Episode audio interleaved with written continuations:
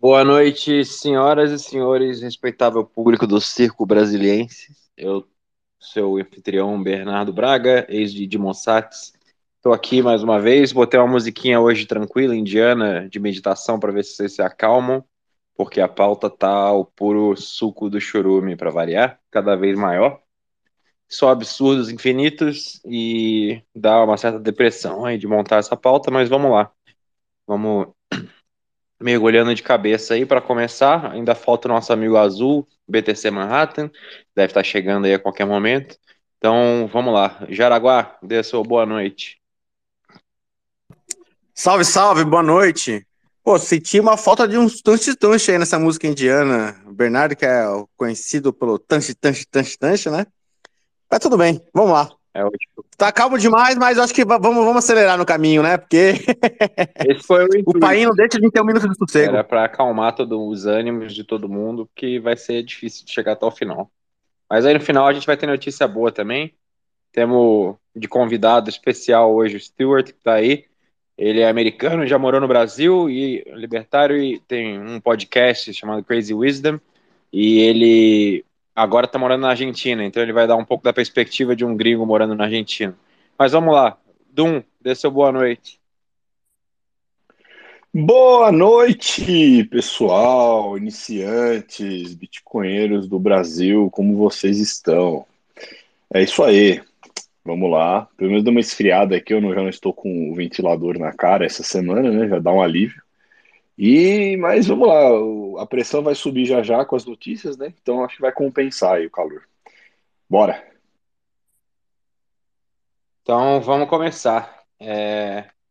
Direto para a pauta de notícias absurdas do Brasil.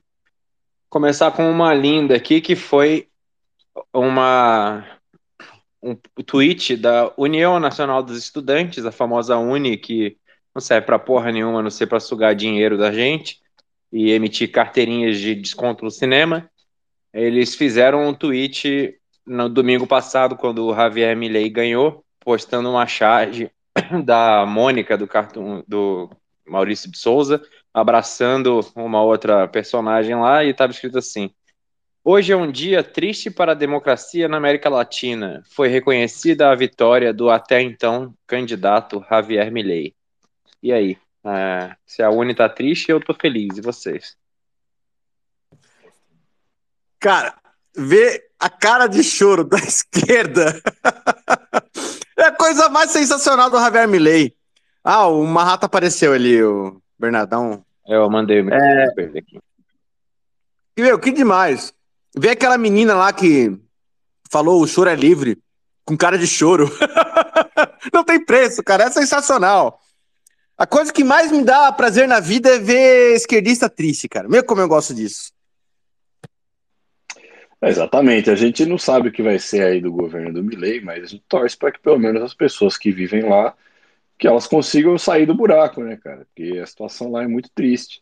E toda vez é a mesma coisa, né? É, a esquerda, ela ama a democracia, a não ser quando o candidato delas não ganha eleição, entendeu? Aí quando o candidato delas não ganha eleição, é um desastre, é um apocalipse, né? É, venceu a ultra extrema direita, o fascismo voltou. Então é sempre a mesma merda, né? Ao lado aí desse da pessoal da ONU, também teve opiniões brilhantes aí de Guilherme Boulos, né? Toda essa turminha aí. Então a gente já sabe exatamente o que vai acontecer. Fala Manhattan, boa noite. Esse é o boa noite que já chega comentando essa notícia maravilhosa. Salve, salve! E aí, meus amigos, amigos do meu Bochil. Então, cara, é isso aí. Acho que eu, eu a gente aqui estava comentando, né? A gente, é, acho que é justo a gente dizer quando o Milley começou a campanha que a gente falou, olha, esse cara aqui tem chance e tal, entendeu? Tem as ideias.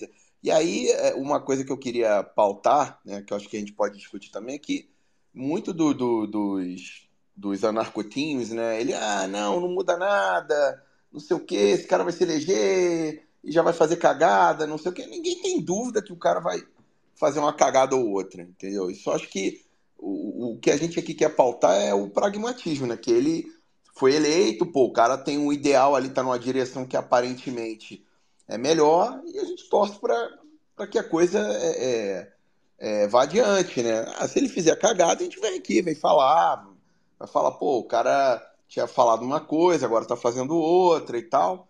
Mas eu acho que você criticar e não agregar nada aí no, no, no, na discussão, né? E é óbvio que, né, isso aí que o Dum falou, né, do, do a esquerda sempre já vai é, já vai malhar, já vai falar o cara de extrema direita, é o Bolsonaro do, da Argentina, é esse, todo tipo de associação nefasta já, já começou. E hoje mesmo, acho que eu estava vendo no, no Twitter hoje, que já estão fazendo protesto lá na Argentina, o cara nem começou o governo. Já tem um monte de gente protestando lá, né? Porque o pessoal do funcionalismo público sabe que vai, vai perder a boquinha, vai ter alguma coisa, vão mexer ali no, nos privilégios, né? A casta aí não vai aceitar é, parada um chegar um outsider e, e, e mexer nos, nos, privilégios deles. Mas enfim, estamos de olho, né? Eu acho que recebo com é, aquele é, é, de uma forma bem é, é, é, assim cautelosa, mas cautelosamente otimista, né? Recebendo a, o, aí a vitória do Milley, vamos, vamos ver o que vai acontecer na Argentina, mas pelo menos assim os primeiros indícios de movimento é, é, me, me, parecem positivos, né? Vamos aguardar aí os 100 primeiros dias aí ver o que acontece. É, ele prometeu um monte. Se ele vai cumprir ou não, é, a gente não sabe, mas o que a gente sabe é que vai despiorar bastante. Então já é positivo só por isso. Não, é Bom, engraçado porque tem, tem gente que comenta que, tipo, ai meu Deus, que tragédia a Argentina. Agora com esse maluco aí, a economia vai colapsar. Porra, não tem como piorar o negócio, né? Acho que assim, para piorar, o cara vai ter que se esforçar muito. Acho que se eles só fizer um feijão com arroz ali, já deve melhorar uns 500% a vida do argentino normal. Cara, se botar um boneco do posto ali na Previdência, né? Fazer nada, acho que deve melhorar alguma coisa. exatamente. O problema é que eu sou pessimista com expectativa com o Milley, não por, por ele em si, mas porque do questão do Deep State pela, pela história. Já viu que o Trump não adiantou porra nenhuma. É, o, o Bolsonaro aqui também. E o Bolsonaro foi meio boneco de posto. Tudo que ele, ele não fez porra nenhuma. E o que aconteceu? Poder não deixa vácuo, meu amigo. Você virou boneco de posto, o Xandão foi lá e pegou a, a piroca para ele e começou a fuder todo mundo, entendeu? Ou você tá com a piroca na mão e você é o cara que manda na porra toda, ou alguém vai fazer isso para você. Então não dá para ser frouxo no, no, ambiente de poder, de briga de, de, Que essa é briga política, cara. Não é. O monopólio da violência é o monopólio da violência. Você tem que exercer esse poder, ou então alguém vai exercer por você. Então, se você for um líder fraco que nem o Bozo fake, que nem o Trump fez, vai acontecer o que está acontecendo com eles. Agora, sendo forte, como que ele consegue isso com com deep state lá dentro, né? Vou dar um, minha opinião. A única maneira que ele conseguiria fazer isso é não jogando só quatro linhas, tem que jogar tipo umas 30 linhas, cara. Tem XAD 23D, assim. É, para conseguir tocar aonde o Deep State mais gosta, né, cara? Que nem formiga gosta de açúcar, o Deep State gosta de alguma coisa. E acho que o Milley, se ele tiver essa estratégia, essa inteligência, ele vai conseguir liberalizar a Argentina, mas não é do jeito que o Bolsonaro nem do Trump. Isso aí eu concordo mesmo, Jaraguá. Isso aí é, é com certeza o Deep State lá está muito enraizado a própria máquina estatal lá não, não vão ficar assim de braços cruzados enquanto ele vai lá e tira o privilégio deles. E é isso aí que você falou, entendeu? Ele, ele tem que usar aí o exemplo do Bolsonaro para não fazer aquilo. Falar assim, ó, se eu fizer isso aqui que o Bolsonaro fez, eu já sei como é que vai ser o fim aqui da, da história. Ele tem que ir para as cabeças mesmo e, e, e enfim, né? Você, é, acho que você pautou muito bem. Faz, jogar o xadrez 5D aí e, e ir para cima. Senão, realmente, eu acho que não, ele não vai conseguir tocar as mudanças que precisam ser feitas, não. Menos Bolsonaro, mais Bukele, por favor, Milei. É isso aí. Bom, seguindo na pauta, a nossa querida musa política, Glaze Hoffman, insinuou pedir cassação da concessão de jornalismo do Estadão, porque supostamente o Estadão criou a narrativa falsa da história da dama do tráfico. Eu não sei nem do que se trata a história da Dama do Tráfico. Confesso que eu estava tentando sobreviver aqui montando a pauta, então não fui atrás. Se vocês puderem me brifar, por favor, e aí a gente dá seguimento. Esse aí a gente falou na, na semana passada. A Dama do Tráfico foi a. É uma, uma gorda, que ela é, acho que é casada com o chefão do Comando Vermelho. E ela estava basicamente no direto lá no Ministério da Justiça, porque ela tem uma ONG, né? Tem uma ONG. Então ela foi lá palestrar, visitar, teve custeio do, da hospedagem dela, do voo dela, tudo com dinheiro público, né? E aí a jornalista do Estadão fez um trabalho, coisa rara, né? Ela, ela fez jornalismo, que o PT não gosta, né? O PT gosta de puxa-sacos. Mas ela fez jornalismo e ela pegou isso aí e jogou a merda no ventilador, né? E não teve como esconder. Então, pegou muito mal pro, pro ministro da Justiça, né? O, o Gordo. É, e aí teve toda essa repercussão, porque o PT, por incrível que pareça, não mudou. Né? Acho que as pessoas esqueceram como que o PT era antigamente, né? Porque ele estava no poder. E agora tá todo mundo surpreso que o PT tá perseguindo jornalistas que não concordam com eles, né? Que estão pedindo a cabeça da mulher, que estão botando a militância para xingar ela, para botar dados pessoais dela na internet, dado de, de moradia, de salário, esfera, tudo isso aí. Então tá bem engraçado porque o Estadão fez o L, né? O Estadão foi um dos veículos de imprensa que fizeram L, e eu acredito que o Pix para eles não pingou do jeito que eles queriam. Pingou só para a Folha de São Paulo, para Globo, né? Que são os, os grandões. Aí não sobrou muita grana para o Estadão, e agora eles estão aí percebendo a realidade, né? Eles botaram o PT de volta e o PT está querendo caçar a concessão deles. Olha só como é a vida, né? Não só isso, né? Também é instrumento de medo. Porque, ah, você é um jornal, você fez uma notícia que deixou a gente aqui constrangido, expondo verdades inconvenientes. Então, a gente vai botar aqui, olha, a gente pode acabar com a concessão de vocês, viu? Pense, se você é um jornal e você vai fazer expose qualquer coisa que o PT faz, pense bem. Né? E tu, Du, deu uma risada agora aqui, com o microfone desligado, você falou que a dama de vermelho lá, aquela mulher do cara do, do líder do Comando de Vermelho em Manaus, inclusive tem julgamento na justiça já, julgado, que o cara é líder do Comando Vermelho em Manaus. É, se falou ela de gorda, né? Eu tô vendo com meu filhinho aqui One Piece. Aí no segundo episódio, o Luffy chama uma, uma, uma, uma pirata gorda de gorda, né? Aí meu filho, papai, ele é que nem você. Como assim? Ele chama gorda de gorda. Coisa rara hoje em dia, né? Coisa falar as coisas pelo nome que são. Bom, tem uma notícia maravilhosa. Não sei se vocês chegaram a ver esse vídeo da ex-cantora do The Voice Brasil, a Talita Pertuzati, que se auto-intitula a Whitney brasileira. Não sei se vocês já conhecem essa celebridade, mas ela fez um vídeo comovente, extremamente emocionada, chegou a chorar, falando que não é fácil a vida do cantor, do artista brasileiro, que ela não tem dinheiro e ela colocou cada, cada centavo que ela tinha, às vezes ela não bebe nem água na rua, porque cada dois reais é dinheiro que ela pode investir na carreira dela. E aí ela tá organizando um show onde a, o staff dela não cobrou nada de comissão e aí ela tá raspando todos os centavos que ela tem e ela botou os ingressos para vender e conseguiu vender 11 ingressos. E aí ela não, ela tá indignada porque ela é a Whitney brasileira, mas ela só vendeu 11 ingressos. Então ela tá pedindo pelo amor de Deus para o público dela no Instagram comprarem ingressos do show. Vocês chegaram a ver esse vídeo, não? Eu vi, eu vi. Cara, a única coisa que eu posso comentar sobre isso é que assim, né, cara, sendo o DDD 21, né, cara, eu não. Eu entendo a, a dificuldade de, de, de, alguma coisa boa de música emplacar lá. Né? Agora, o que, eu, o que eu quero notar é o seguinte: é bom, pelo que eu tô entendendo, não tem Lei Rouanet envolvida, então acho que isso é um mérito dela, né?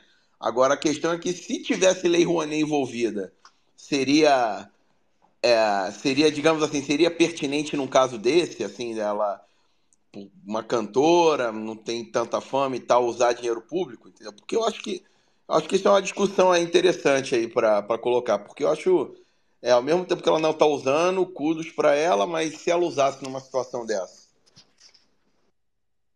Bom, eu dou a minha opinião, nem fudendo. Essa é a minha opinião. Próximo. Mas, mas assim, ó, se é DD, 20, DDD 021 e ela só vendeu 11, é porque com certeza não é funk. Ela tá tá elegendo o público errado. com a música errada pro público errado. A questão de casar oferta com produto, né? É, ela, ela tá querendo ser a Whitney Houston brasileira, mas o brasileiro gosta de Whitney Houston. Acho que ela tá errando aí, realmente, né? O foco. Ela tem que fazer o que a maioria das cantoras está fazendo agora, que é algum pacto com o diabo, né? A gente tá vendo direto isso acontecer, Luísa Sonza, aquela menina do Bom e Companhia, que era crente e agora virou um Coringa do Batman. Então talvez seja aí um caminho legal, né? Começa a dançar uns funk e tal, faz umas músicas mais, mais povão, aí quem sabe ela começa a emplacar uma carreira.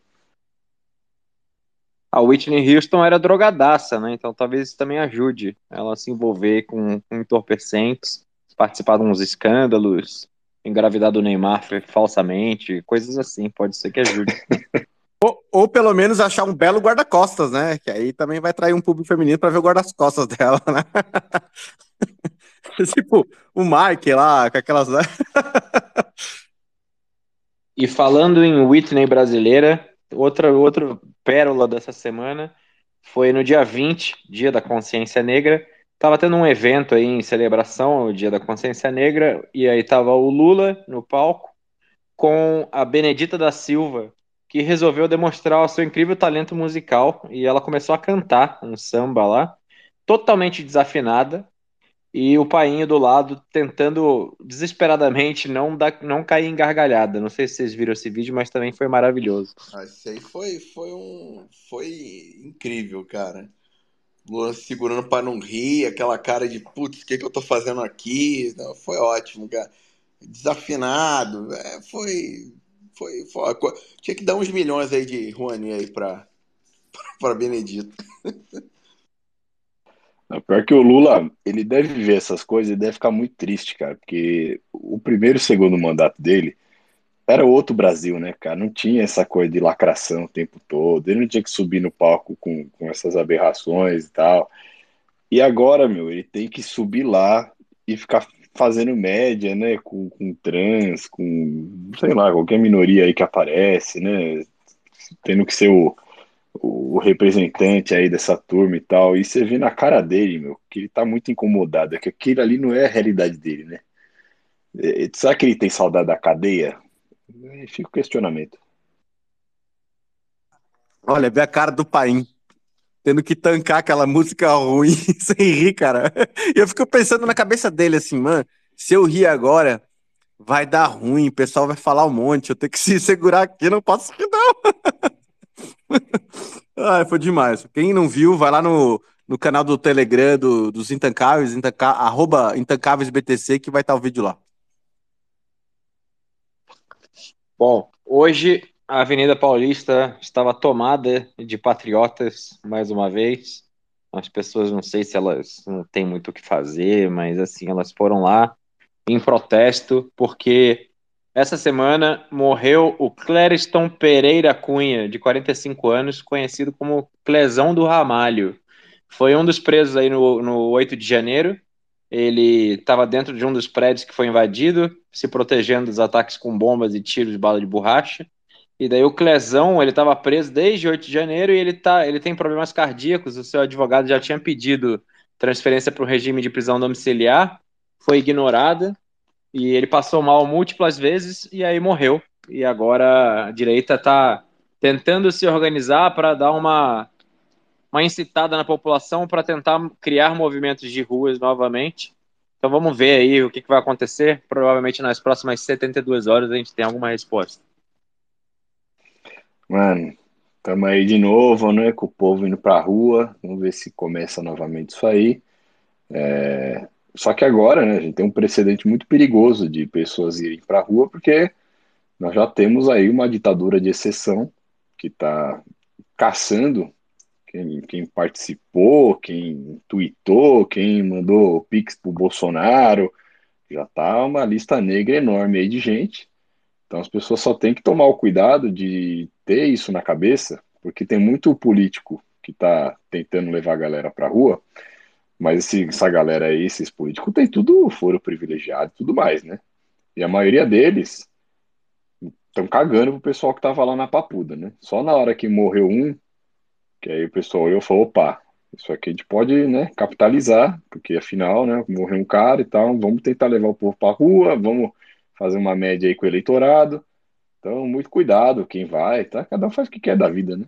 Mas coloca aí na balança se realmente vale a pena, porque se der merda, se de alguma maneira os caras começarem a identificar o rosto de quem tava lá e tudo mais, começar a perseguir, nenhum desses políticos aí que te chamou para ir pra rua vai te defender tá? Vai botar algum advogado para te ajudar, vai subir hashtag por você. O cara terminou ali, ó, o, o, todo o protesto, o cara deve ter pego o helicóptero dele ali, o jatinho dele, voltou para casa, foi comer comida boa. Para ele está tudo bem. Então, quem participar disso aí tem isso em mente, tá? O Brasil de antes que tinha protesto e tal, que o povo ia para rua, não existe mais. Agora você tem uma ditadura de exceção e muito provavelmente quem foi lá já já aparece alguma notícia aí do Flávio Dino falando que vai mandar identificar e tudo mais. Então, é, se você for preso, melhor ainda pro, pro, pro político da direita. Se você morrer, ainda é bônus, né? Jackpot. Então, por favor, se for protestar, seja preso. Se for preso, tente morrer na, na prisão, que ajuda. Então, deixa eu fazer um paralelo aqui, que eu go gosto de Star Wars, né? Então a gente vive no, no, mundo do Império. A gente vê que, por exemplo, o Lula é a cara do Papatini, né? o Xandão tá pra Darth Vader, né? né?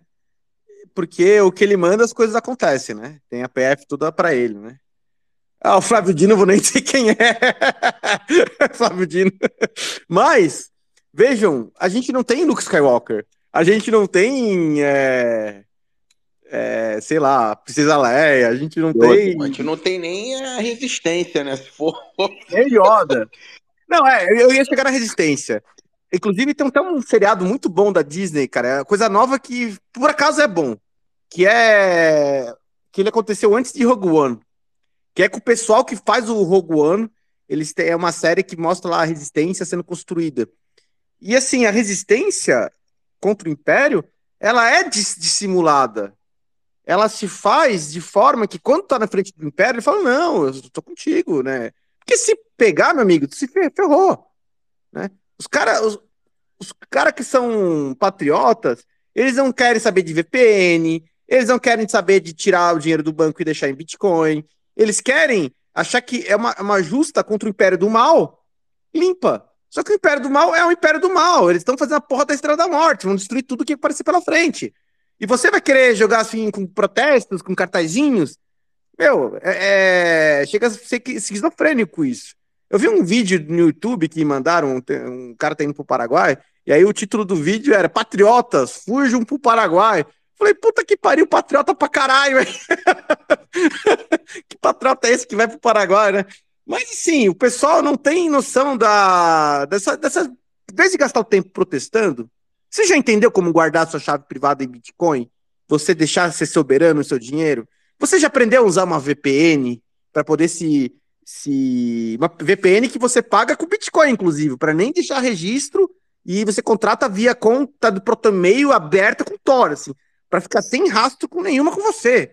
Você tem fotinho já, perfil com avatar, em vez de botar sua cara, para qualquer coisa que você falar tá vinculado à sua pessoa e depois você ser preso? Sabe? É, essa guerra cultural não é uma guerra justa, porque o Império do Mal é o Império do Mal, eles estão com a força do lado deles. E aí você, a resistência, na, na, na, esqueci o nome do seriado, mas é muito bom, é do, da Disney, que acontece antes do Rogue One. É, até fizemos um vídeo falando no, no Operativo Moral sobre isso. Mas é muito legal, cara. Tu vê que toda a resistência é dissimulada. Eles se conversam nos becos, de forma até criptografada, com tarefas, com tarefas somente de tentar deixar fraco o Império do Mal, mas porque se for pela via de frente, você vai estar tá, tá aniquilado. É, eu já cometi o erro de entrar umas vezes nos Spaces Patriota para tentar soltar umas pílulas laranjas. E aí o pessoal fica lá todo organizado, levantando a mãozinha, e aí o, o host passa o microfone ordenadamente para as pessoas, e todo mundo fica. É, é, muito deprimente, dá uma certa vontade de chorar, um certo desespero. Mas todo mundo fica falando, tentando nutrir uma esperança ilusória de que o presidente Bolsonaro poderá voltar e blá blá blá, e que não sei o que, vamos para as ruas. E daí, uma vez fui falar de Bitcoin, eu tentei, da forma mais educada possível, soltar ali que as pessoas estavam perdendo tempo e energia delas em algo que não vai render em absolutamente nada, que elas poderiam simplesmente optar por não participar e fazer uma revolução pacífica. Na hora que eu falei a palavra Bitcoin, já me cortaram e falaram, cara, perdi dinheiro no Bitcoin, que não sei o quê.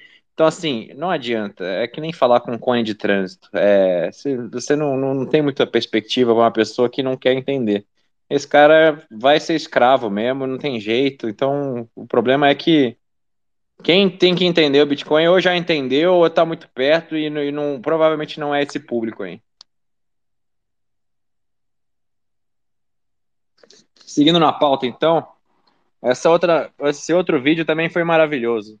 Um herói nacional se forma aí, surgiu um segurança do shopping Multicenter em Niterói, no Rio de Janeiro, que viu um casal de lésbicas se beijando, dando uns amassos ali na praça de alimentação do shopping, e chegou nelas e falou, pediu para parar e falou que aquilo ali era um local de família. E daí elas começaram a gravar e dar aquele show. Uma delas tinha mais ou menos ali 1,60m, parecia um, um rapazinho. A outra tinha o porte de uma geladeira side by side, ela devia ter uns 850 quilos, 2,20 metros de altura, e essa, essa gigante aí, ela estava completamente descontrolada, gritando, dando escândalo, socando parede, chorando. A pessoa completamente retardada mental, desequilibrada, gritando que ele era homofóbico e o cara tava lá tranquilo, só tapou o crachá dele para não aparecer o nome no vídeo, porque ele ia ser cancelado.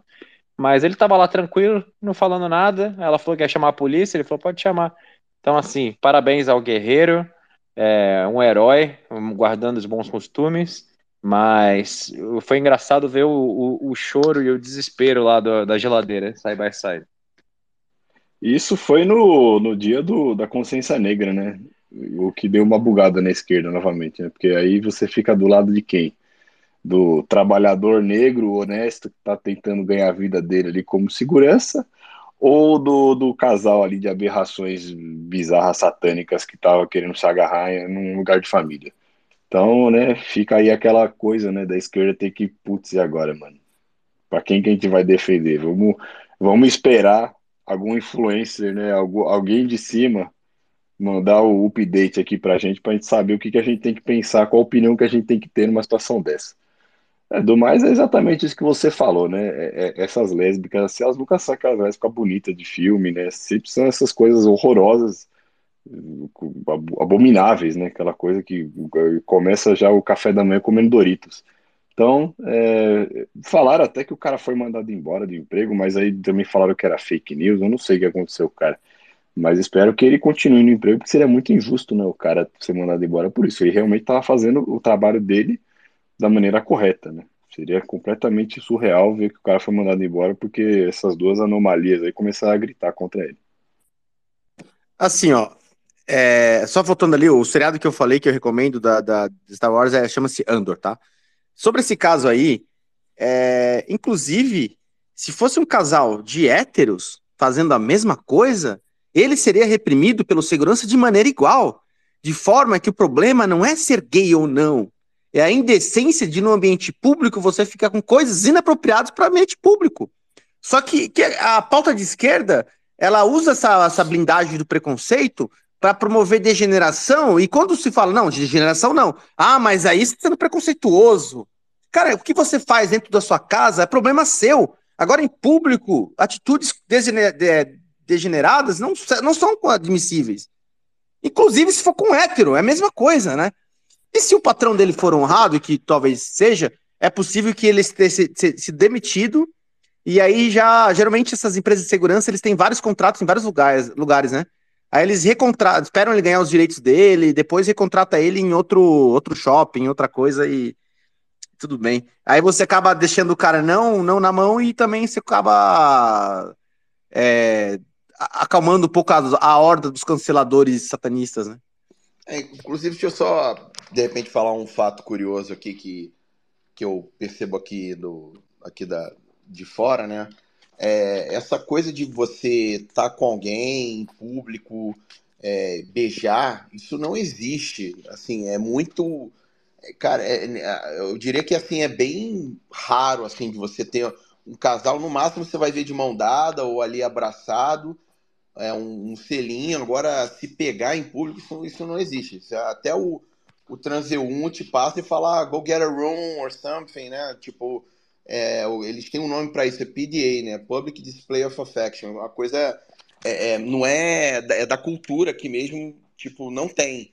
E eu tenho certeza que no Brasil, é, se, se tivesse dado ali um selinho, um beijinho, ficar ali na maciota, já cansei de ver. Os caras não, não chegam é, é, é, ali, oh, entendeu? Separa aí, entendeu? Mas eles deviam estar tá num amasso mesmo, entendeu? Aquela coisa. E aí foi o que o Jaraguá falou. Se fosse heterossexual ou o que fosse, o segurança ia chegar e falar a mesma coisa, amigo, ó, não pode, aqui a gente está em público e tal. Então, enfim, só um fato curioso, porque esse tipo de coisa realmente não. É, se fosse no exterior, ele ia acontecer da, da mesma forma, se não fosse pior. Amigo, a, a mulher é tão feia, mas tão feia, que ela podia estar tá beijando a própria mão, a parede, um cachorro, um homem, um, o que fosse. Era, era abominável. Ninguém precisa ver isso em público. Então ela precisa simplesmente ter um pouco de noção e se comportar de uma forma. A feiura dela já é uma ofensa. Então ela deveria se comportar um pouco melhor em público, porque é foda. Bom, eu vou, posso ser cancelado por sua opinião. Não tenho medo nenhum. Então cancelem. Vamos lá, seguindo a pauta aqui.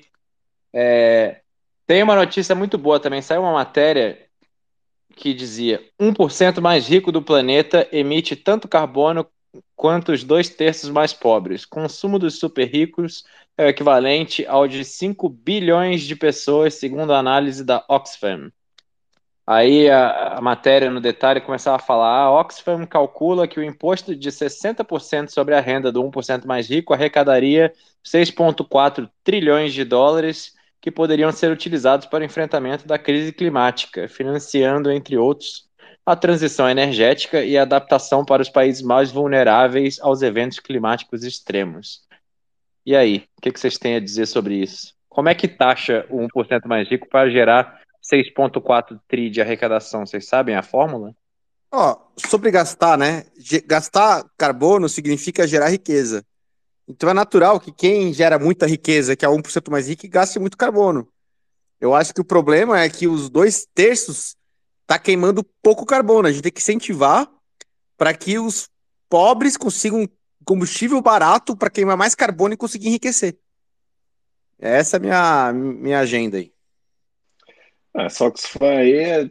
Porra, pelo amor de Deus, né, velho? Ele sempre vem com esses papos, né? Sempre tem uma pesquisa que é tipo, meu, 1% é, tá destruindo o planeta. Não, porque 1% tá fazendo tal coisa. E aí a solução? Taxar, né? Então é sempre assim, bom, vamos fazer um, uma pesquisa enviesada aqui para falar tal coisa, e aí a gente já traz uma solução mágica, né? Que é inventa aí um imposto e aí esse imposto vai chegar num número mágico, e esse número mágico vai resolver um problema que, putz, tá acabando com o planeta, né? Beleza, então, mas esses 6,4 trilhões, já tinham falado um tempo atrás que se o Elon Musk doasse, acho que metade da fortuna dele, eles conseguiriam resolver o problema da fome da África. E aí o Elon Musk mesmo falou no Twitter, ó, oh, se vocês me comprovarem que isso é verdade, eu dou essa porra.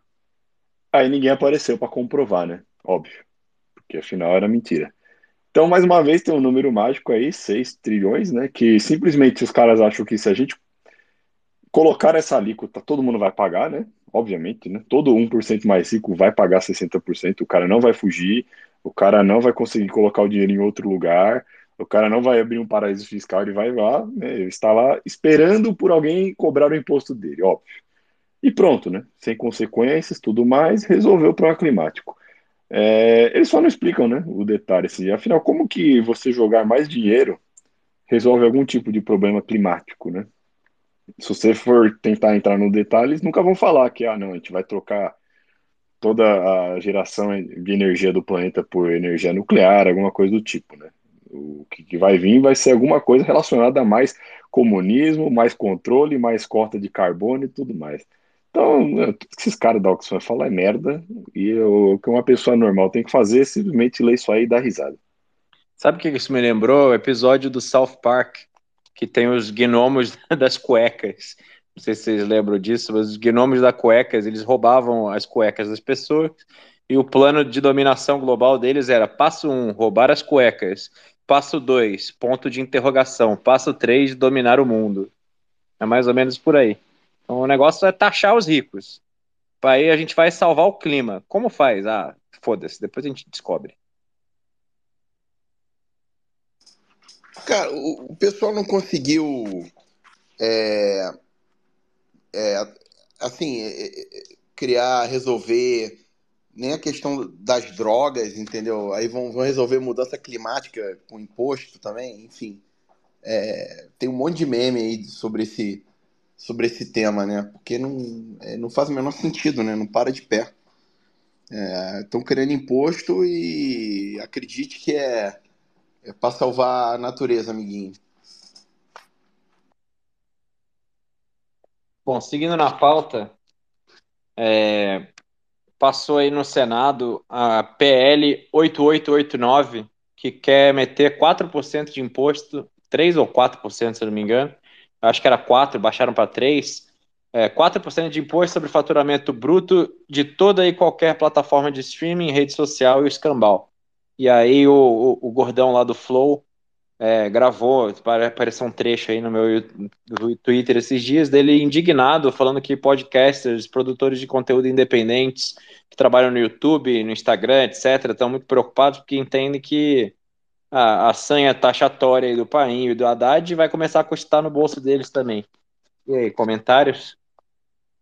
Mas que delícia, né? Que beleza. Obrigado, Lula. Por favor, a gente tem que lembrar o Lula também que tem muita gente ganhando dinheiro com OnlyFans e privacy, e ali não tem muito imposto, então a, cria uma alíquota da putaria também, vai vai arrecadar pra cacete, véio. vai, manda bala. Véio. Porque toda essa turminha aí passou o ano inteiro quieta, né? Tava todo mundo quietinho, porque afinal ajudaram a botar o Lula, fizeram o L, e aí na hora que tava entrando imposto, todo dia um imposto novo no rabo do pobre, ah, tudo bem, galera, tá tudo bem. A gente tá aqui ganhando nosso e tal, fazendo nossos vídeos, não vamos fazer nada para reclamar disso e tal. Agora a água bateu no bumbum, não bateu? E aí tá todo mundo reclamando e tudo mais.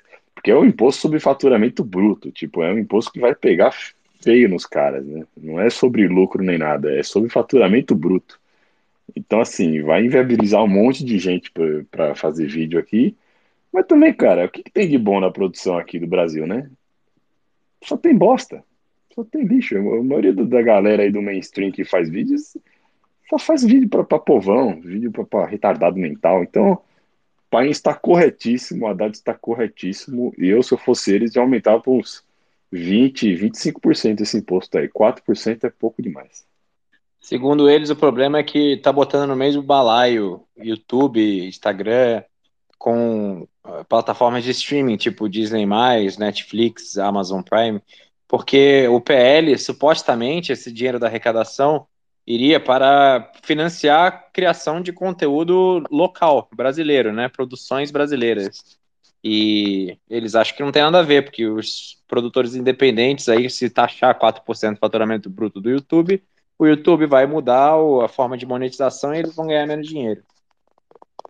É, isso com certeza deve também ter alguma parceria bacana aí com a Globo, né? Porque afinal a Globo também ajudou forte a eleger o Painho, né? Então tá na hora de ganhar a recompensa. Já não basta a grana, né? Verba de publicidade que agora tá entrando pra cacete, mas eles com certeza também querem que o Painho ajude a atacar, né? Porque qualquer coisa que não seja ligar a TV e assistir Globo é concorrência, né?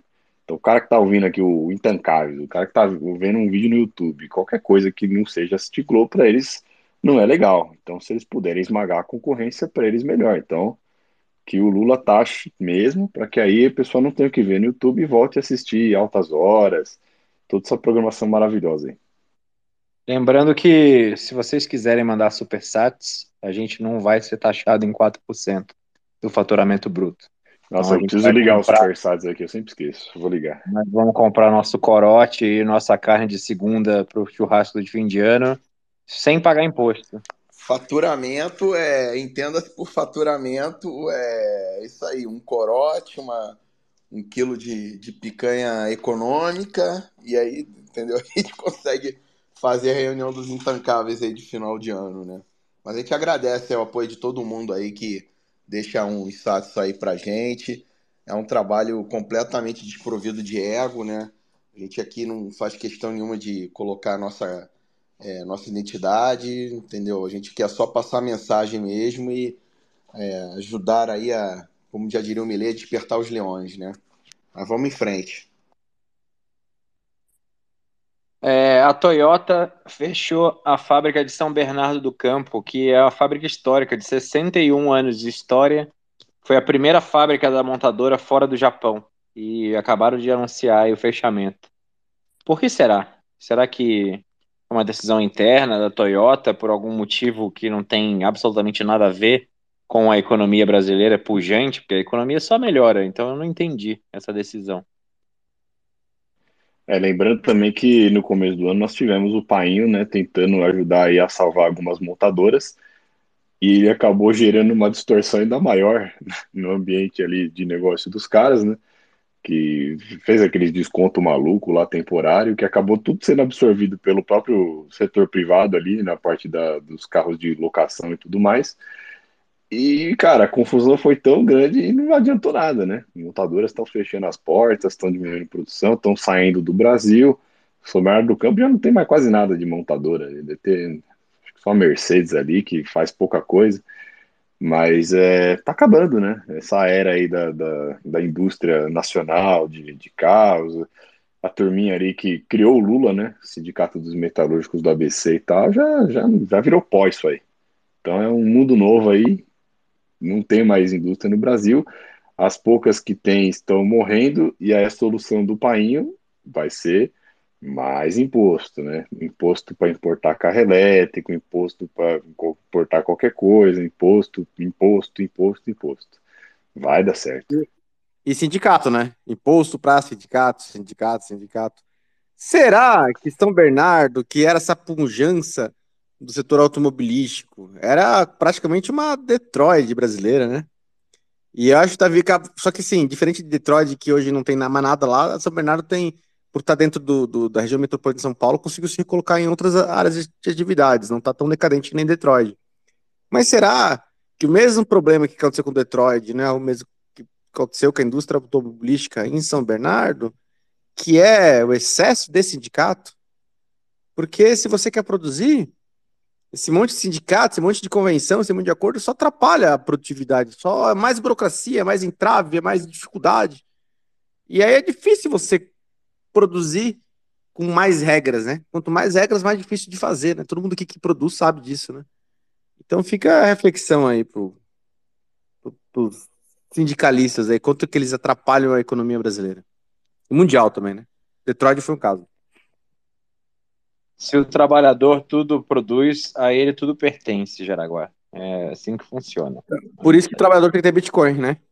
Pô, mas você... E tem que sonegar imposto. Você sabe que isso aí foi refutado, né? Porque o Milley chegou e propôs assim: olha, vamos pegar a aerolínea argentina e vamos dar para os funcionários, né? Aí o sindicato falou: não, não queremos. Refutou a teoria marxista. Lógico que toda. não, né? Quem que quer aquela merda, né? Mas peraí, a gente está querendo dar aqui estatal para os funcionários aqui e tal. Não, não, não, não quer, a gente não quer, não. Pedido do governo é fácil, é quando tiver que pedir dos funcionários, eles não querem, né? Pedir deles mesmos, né? Bom, seguindo na pauta econômica, São Paulo, Rio de Janeiro, Minas Gerais, Espírito Santo e Paraná vão ter que subir a alíquota de CMS para 19,5% por conta da reforma tributária. Eles vão ter que achar formas aí de se financiar e a única forma é botar no fiofó do trabalhador, do, do contribuinte, entre aspas. Então, a reforma tributária veio para simplificar e te fuder de forma mais simples. Comentários. É, ano que vem vai começar a entrar de vez o grosso, né?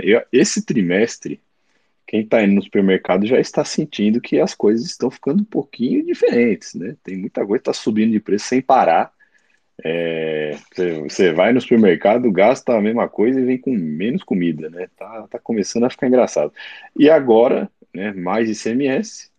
Lembrando que o ICMS é um, é um imposto que ele incide ali é meio que sobre cascata, né? Essa alíquota de 19,5 ela é por dentro. É, não é exatamente 19,5, sempre acaba sendo mais do que isso.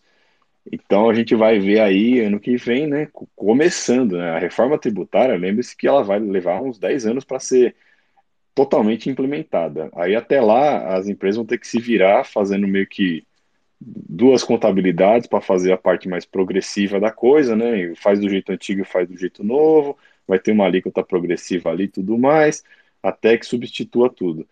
Mas os estados já estão se antecipando de que vai ter queda na arrecadação, e aí, opa, vamos já aumentar aqui, né, a alíquota que a gente tem o controle, que é o ICMS. Então, é mais imposto, né? Mais imposto aí para o povo pagar.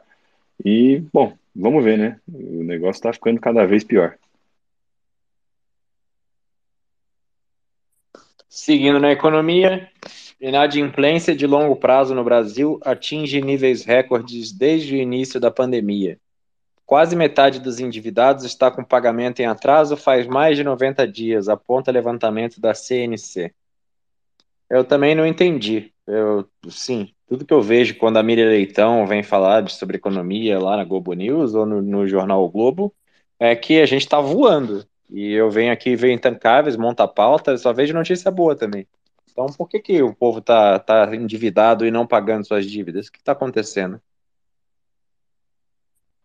Pois é, curioso, né? E não teve aí uns programas do governo aí desenrola para a pessoa perdoar a dívida, renegociar e tudo mais. Mas ainda assim, a inadimplência tá nível recorde, né? É como assim? Tá pior que pandemia? Não, não tá casando muito bem com o que a Miriam Leitão, com o que a turminha dela anda falando por aí, né? E, e tem uma questão até que piora, né? A intervenção que o governo está fazendo em taxa de juros no mercado. Porque, é, assim, quando você é um banco e você opta por emprestar, você coloca, faz um cálculo da inadimplência e quem paga já paga pelos que não pagam, já porque você é um banco, você não vai querer prestar para perder dinheiro no geral, né? Por isso, quem tem um bom perfil consegue taxas melhores. Quem tem um perfil mais não tão bom, mais arriscado, taxas maiores. E o perfil que tem mais, mais risco de todos sempre foi o público do cartão de crédito. Porque se dá um crédito para qualquer um, muitos não pagam mesmo. Só que aí quem entra no rotativo e acaba pagando, acaba compensando. Teve uma, um tabelamento do valor máximo que se pode cobrar de juros de cartão pelo governo. E o que está acontecendo? Não sei se já perceberam, mas tem várias pessoas que tinham cartão o cartão dela sumariamente foi cancelado. O que, que é isso? É análise do perfil de risco da pessoa. A pessoa, ó, com, essa com essa taxa aqui, a gente só consegue oferecer cartão para tal nível de risco. Todo mundo que tem o perfil de risco que passava dessa taxa, mesmo que não usasse o empréstimo, viu? Perceba, a pessoa podia ter aquele nível de risco no critério do banco, mas ela nunca pegou emprestado, nunca pagou aquela taxa na vida. Mas por agora, ela, ela, o banco está diminuindo seu perfil de risco, exclui todo mundo que não está de acordo. Então, às vezes, aquela pessoa que não tem comprovante de endereço, uma pessoa que tem problemas de restrição cadastral, ela não consegue mais ter um cartão, mesmo sendo nunca pegando emprestado nisso, porque o governo resolveu tabelar agora no limite máximo de juros, intervindo no livre mercado. É, é só, é, cara, daqui para frente é só para trás, né? Esse é o resumo aí.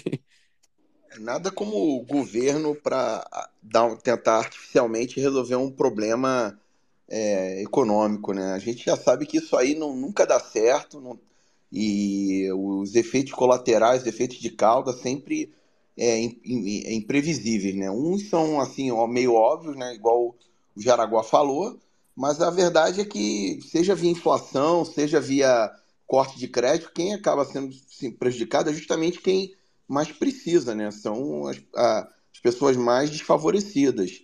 Então, é o governo, mais uma vez, fazendo o, o que não deveria fazer, né? Ou seja, existir.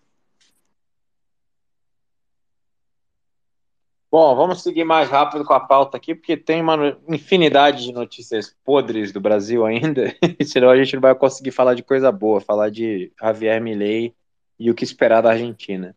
Mas vamos lá. Falando de Miriam Leitão, a gente mencionou ela aí, e ela apareceu algumas vezes essa semana. Primeira, ela mandou no jornal o Globo uma matéria intitulada Mercado reprova Lula mesmo diante da melhora da economia. Essa foi a primeira pérola da dona Miriam Pururuca. Depois ela atacou novamente, fazendo a chamada para o programa da Globo News que dizia: os bancos centrais precisam se envolver mais com o combate às mudanças climáticas. É o que acha o economista Luiz Awazo Pereira, que por oito anos trabalhou no Bank of International Settlements, o Banco Central dos Bancos Centrais. E aí, o que, vocês acham da Miriam Leitão participando ativamente da pauta do Intancável? Cara, minha, minha grande questão é quem dá ouvidos ao que a Miriam Leitão tem para falar em 2023, né? Porque eu nunca vi tanta bosta. A Globo News, cara, nunca foi um, um portal, né, isento, em hipótese alguma. Só que nesses últimos anos aí, né, tudo que eles fizeram para colocar o Lula de volta mas o nível do bagulho caiu, cara, de uma maneira. Quando eu mando aqueles takes lá no grupo do, do Telegram dos Intancáveis, da, da Miri Leitão, daquela Daniela Lima, Andréa Sade, elas puxando o saco de STF, é, jogando aquelas narrativa porca, tosca, de extrema esquerda para tentar vender a ideia de que o Brasil o Brasil é uma democracia, pessoal. É assim mesmo que funciona. O ministro da STF ligou para fulano para xingar ele porque ele votou um bagulho ali no Senado. Normal, pessoal. O grande perigo que vocês têm que botar na cabeça de vocês é o tal do Bolsonaro ainda, entendeu? Então, velho, é, é, impressionante, cara. Não dá para acreditar. Essa mulher falando, véio, essa, essa comunista velha, com esses papinhos, tentando convencer a galera de que a economia tá boa. Pô, a pessoa tem que ser muito débil mental, velho. É só sair de casa, bicho. É só ir no mercado. É só botar gasolina no carro. É só você ficar com o cu na mão de ir na esquina ali pra evitar ser assaltado. Você vai falar que a economia tá boa, você tem que ser muito filha da puta, né? Sabe, Dum, fazer uma meia-culpa aqui. Eu entendo o pessoal que tá, às vezes um pouco, porque eu já fui desses NPC aí na época que eu era meio pré-Faria Limer, antes de começar a. Tava ainda na parte de crescimento profissional, investia muito na própria carreira e tal. Não chegava a sobrar ainda lá no começo de carreira, mas é... eu gostava muito de estudar economia. E onde que falava de economia? Poxa, Globo News, é, conta corrente, é, Jornal das 10, comentário econômico. E eu via essas merda aí, cara, querendo entender, querendo estudar, me achando que eu tô aprendendo né? Quanta desinformação, meu amigo. Eu ficava lendo livros, de, eu comprava livros de economia, tipo de macroeconomia, tentava estudar para ver se tentava entender, e nunca entendi nada. E olha que eu, eu tenho um QI melhorzinho que a média, viu? não entendia nada, nada, nada. Falei, não é possível. Claro, depois que eu entendi o Bitcoin, fui entender a escola austríaca, vi que tudo essa, essa, essa teoria keynesiana é tudo uma grande farsa, uma grande mentira. Não, não é para entender mesmo, porque ela é uma mentira. E a mentira não se sustenta em pé. Mas aí eu consegui entender é o porquê, até, inclusive, que é mentira, né? É um processo de transformação. E aí, cara, aí agora eu consigo ver que é uma grande palhaçada tudo que ela fala. Mas se eu não passasse pelo querer entender o Bitcoin, querer entender a escola austríaca, querer entender isso, eu tava ainda preso naquela corrida dos ratos do NPC que vê Globo News e investe na, na bolsa. E é a vida da, dessas pessoas isso. E eu acho que é hoje a experiência da a existência da, da Miriam Leitão até que é uma coisa boa, porque ela dá muita pauta pra gente. Se ela não existisse, a pauta seria um pouquinho menor. não, mas a única coisa assim, que, que eu fico impressionado é porque, beleza, eu também assistia Globo News antigamente. Só que se você olhar hoje, se você abrir agora, ligar a TV, ficar meia hora vendo, você vai ver que o negócio, a qualidade caiu demais. Porque acho que tanto os comentaristas que sobraram são apenas aqueles que são realmente muito puxa-sacos do, do regime que a gente está vivendo hoje, como também acho que a qualidade até do, do, pessoal que trabalha no backstage, cara, o pessoal que faz as matérias, o editorial, é muito ruim. Não é a mesma coisa que era 10 anos atrás. Eles, eles sempre foram esquerdistas, só que agora Tipo, é, eles são aquele esquerdista que, que assiste peça macaquinhos, tá? É aquele esquerdista que não toma banho mesmo. O negócio tá muito avacalhado. Que nem se depila, né? Esse é o pior tipo de Vocês sabiam que a gente teve a segunda pior Black Friday da história do Brasil? E na véspera da Black Friday, os funcionários dos Correios anunciaram greve por tempo indeterminado. Então fica aí duas perguntas. Será que a Black Friday flopou por conta dos Correios? E vocês já sabiam que funcionários do Correio trabalhavam? Porque, tipo, eu não senti nenhuma diferença deles em greve ou não em greve. É pra você Mas ver que, que o povo brasileiro não é bitcoinheiro o suficiente, porque para mim tudo ficou metade do preço já o ano inteiro. Esse novembro aqui tá tudo menos da metade do preço do que era ano passado. E vai ficar mais barato ainda, né? Ano que vem é alvo, meu irmão. Nossa senhora, vai ficar Metade da metade da metade, infinito, alta infinito. Tem umas quedas de 70% aí, mas segue o jogo. mas, ó, sobre o Black, Black Fraud, né? É... Ah, Correio, falar sobre Correio. É... é que, na verdade, o monopólio do Correio ele é um monopólio de carta só. O monopólio de entrega de mercadoria, de compras, ele não, não é mais, não é do Correio, pode ser qualquer empresa.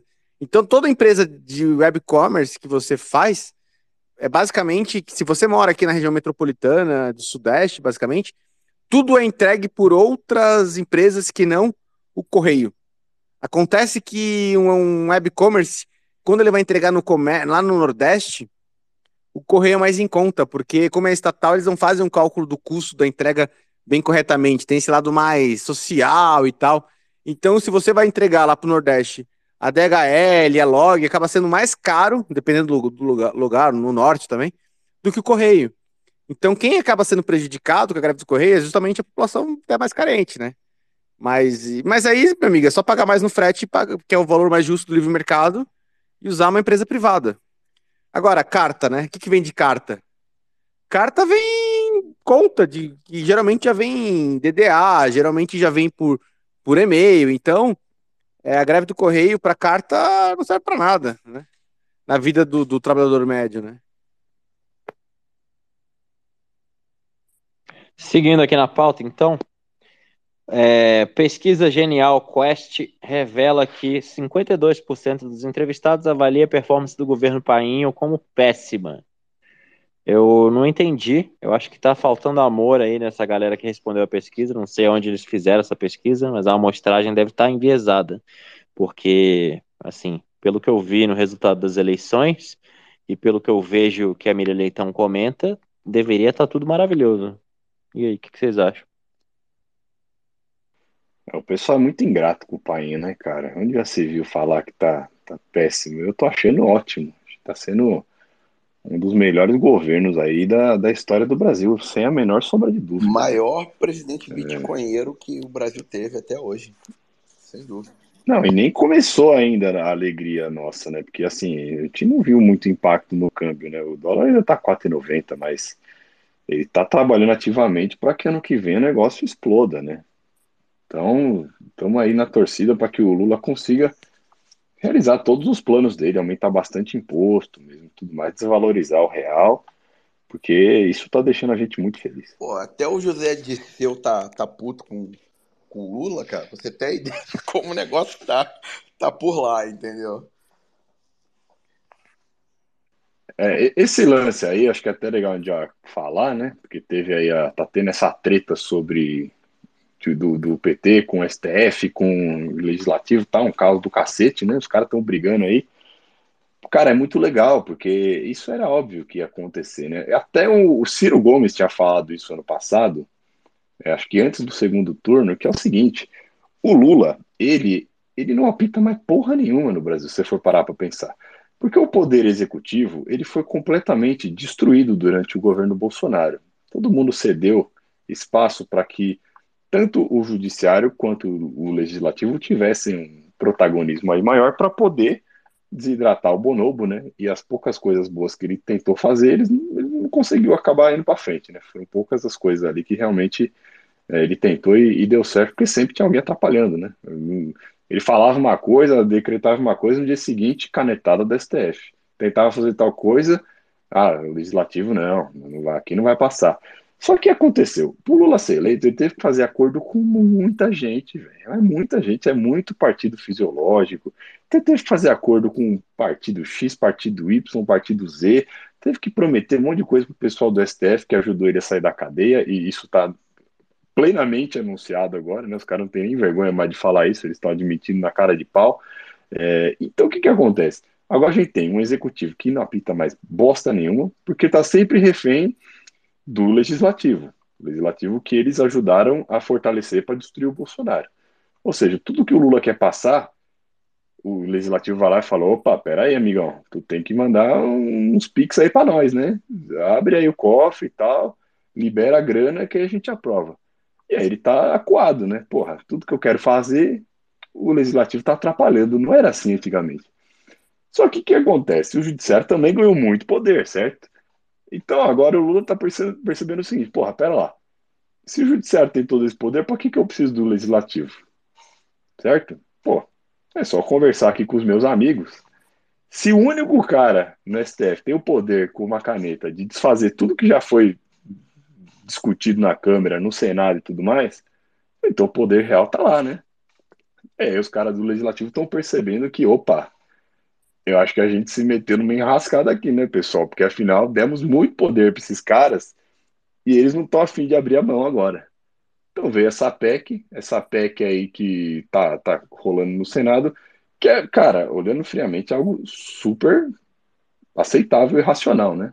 É uma PEC que determina que um único ministro do STF não pode ter o poder de desfazer tudo que foi discutido na Câmara e no Senado. Isso aí precisaria pelo menos ser o colegiado inteiro do STF para chegar num certo entendimento. Senão, não tem para que ter poder legislativo, né?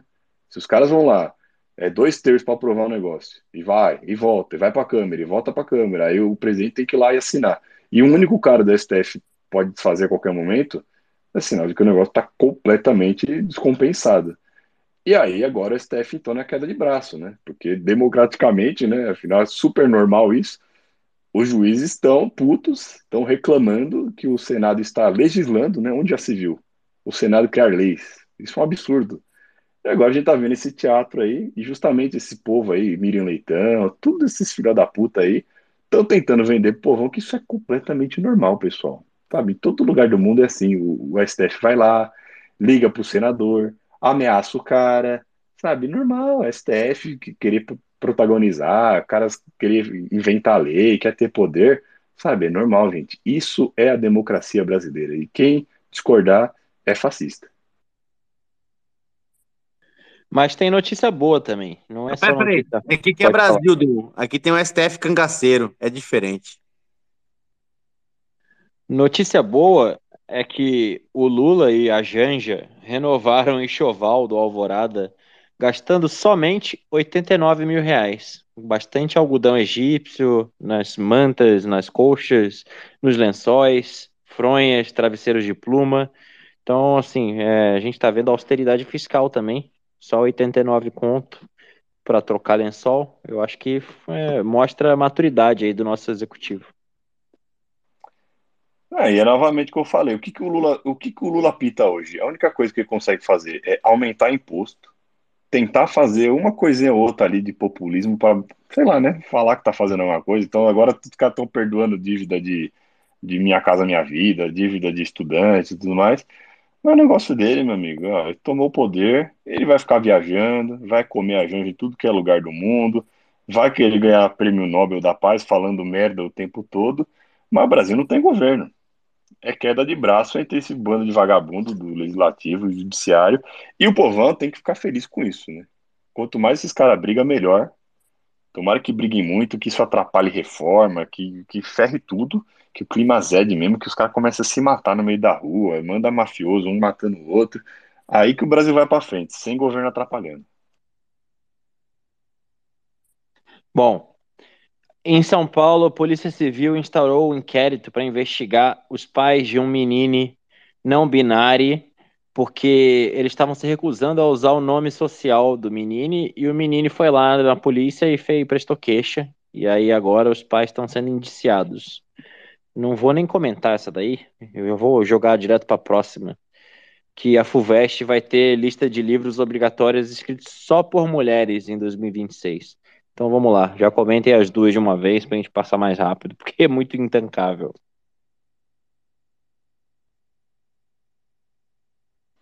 Eu nem tenho o que comentar disso aí, bicho. Nem tenho o que falar. Então eu vou seguir. É... Não, eu, só, eu só fico questionando aonde que entra é, nessa briga toda de ideologias, cara, a liberdade. Primeiro que assim, né? Autoridade dos pais, né? Que até as crianças serem maior de idade têm autoridade sobre, sobre a vida da criança, né? Claro que nada que a, ou faça mal. Agora, você chamar seu filho pelo nome de batismo que você escolheu, que ele é seu filho, nasceu por você, isso é crime? Né? Na verdade, tudo isso é uma agenda demoníaca, de tirar o pátrio poder do, dos pais para colocar ele uh, contra a própria população. E, cara, isso tá lá na carta a Timóteo, acho capítulo 3, né? Que, cara, é um mundo se degenerando. Você botar uma criança contra seus próprios pais. É algo mais satânico e demoníaco que tem. É só isso que eu tenho a dizer. Mas também temos mais notícias boas o Painho confirmou que vai ter mais concurso federal para repor muitas vagas aí nos ministérios. Ele estava numa live com o Fernando Haddad e afirmou que vão ser feitos vários outros concursos porque o número de servidores atualmente é desproporcional. Então tá faltando servidor público aí, pessoal, para segurar essa máquina extremamente eficiente que só ajuda o povo brasileiro. Mas tudo isso é culpa do Bolsonaro. Bolsonaro não fez concurso, Bolsonaro não contratou ninguém. Agora o déficit ficou, né? é, e quem estiver ouvindo a gente aí, ó, já fica de olho, mano. Pega uma vaguinha aí, aproveita a mamata. Aproveita. Né? É. Alguém vai pegar essa vaga de alguma maneira. Se for alguém daqui, né? Pega isso aí e transforma em Bitcoin. Queima isso aí, foda-se. E tem duas notícias que, para mim, estão pau a pau aí como para o troféu de notícia mais intancável da semana. A primeira é uma matéria que apareceu na, lá no Telegram do Intancáveis, que diz o seguinte: vidente que ajuda tutores a se comunicarem com animais mortos cobra R$ 2.700 por sessão e tem 7.600 pessoas na lista de espera. E aí? Vocês pagariam para falar com o seu animalzinho morto? Malandro, malandro e mané, mané. É só o que eu tenho para dizer. É, você vê que, sabe, se você tá aí, moça, você tá desempregada, não é só de OnlyFans e privacy que você pode viver. Sempre tem alguém aí que consegue ter uma ideia boa, não precisa mostrar o rabo, não precisa passar vergonha, não precisa vazar o seu nude na internet. Você consegue monetizar a burrice do brasileiro. Tem, tem várias maneiras. Você pode aplicar golpe de pirâmide. Você pode vender essas merdas aí, tá vendo? É só você ser criativo. Tem menina que vende pum engarrafado, cara, ficou rica com isso. Então, usa sua criatividade. e a outra, que é a notícia provavelmente a mais intancável da semana, foi um vídeo que foi circulou nas redes sociais de um suposto presidente do conselho da Claro, esqueci o nome dele agora, que mostrou preocupação dizendo que o Brasil pode ficar sem internet por até 50 dias em 2024. Qual que é o motivo? Lá em Fortaleza, no Ceará, estão construindo uma usina de dessalinização de água, um negócio super útil, né? Vamos tirar sal do, do, do mar. E aí, na construção dessa usina, eles cometeram um erro e passaram muito perto dos cabos submarinos que ligam a internet do Bostil com o resto do mundo. Então, era para não para respeitar uma proximidade máxima de 50 metros e a obra atualmente está a 5 metros dos cabos e pode ser que dê merda e a gente fique sem internet por até 50 dias. Isso vai sobrar, lógico, para o pobre, porque o rico vai poder comprar um Starlink aí e seguir a vida, mas o pobre vai se fuder e ficar vendo Miriam Leitão. Comentários. Não, o pior é, Bernardo, que nem Starlink resolve, viu? Porque como é que funciona Starlink? aquela antena ela é de baixa, baixa altitude, não é que nem aquela antena estacionária, é que, que ela gira junto com a Terra e você põe fixa. É, é uma altura bem baixa, como se fosse um quase um, pensa assim, um avião muito, muito, muito alto. Eles estão passando muito rápido, em 15 minutos ele rasga o céu? E aí, o que, que esse satélite faz? Ele triangula você, que tem a antena da Starlink, com uma antena em solo que está ligada à internet. Na verdade, ele só espelha e repassa, por isso que é rápida a conexão. É, é, que não está lá longe, então não tem aquele delay do ping de até aquele satélite lá longe, para depois voltar para um outro lugar longe, né? É, é, tudo. Tem um site, acho que é starlink.sx, que ele mostra mais ou menos em simulação, não é ao vivo real, mas é simulação. Como que é? e você vê o satélite girando perto de você, por exemplo, e ele mostra para qual é o lugar que esse satélite repete. Então tem, eu acho que no Espírito Santo, tem no litoral aqui de São Paulo, tem... Então sempre tem algum lugar fixo em terra que tem um grande hub de fibra ótica que no final vai se conectar junto com esse cabo subterrâneo também. Agora, pô, PQP, né, cara? Os caras estão fazendo obra que pode parar. Porque perceba, parar a internet, você para a economia brasileira, você pega esse PIB ali e põe menos de 30%. É tão importante tirar água do, ali naquele lugar? Não podia tirar um quilômetro para o lado? Ai, meu amigo. E assim, no mar, é, o mar se movimenta, o mar tá vivo, né? Tem ondas, tem. Cara, você não pode. 50 metros é uma margem de erro muito pequena, muito pequena. Tinha que ser quilômetro de distância. É. E claro, né, com certeza essa obra é uma obra estatal, né, não tem dúvida, né?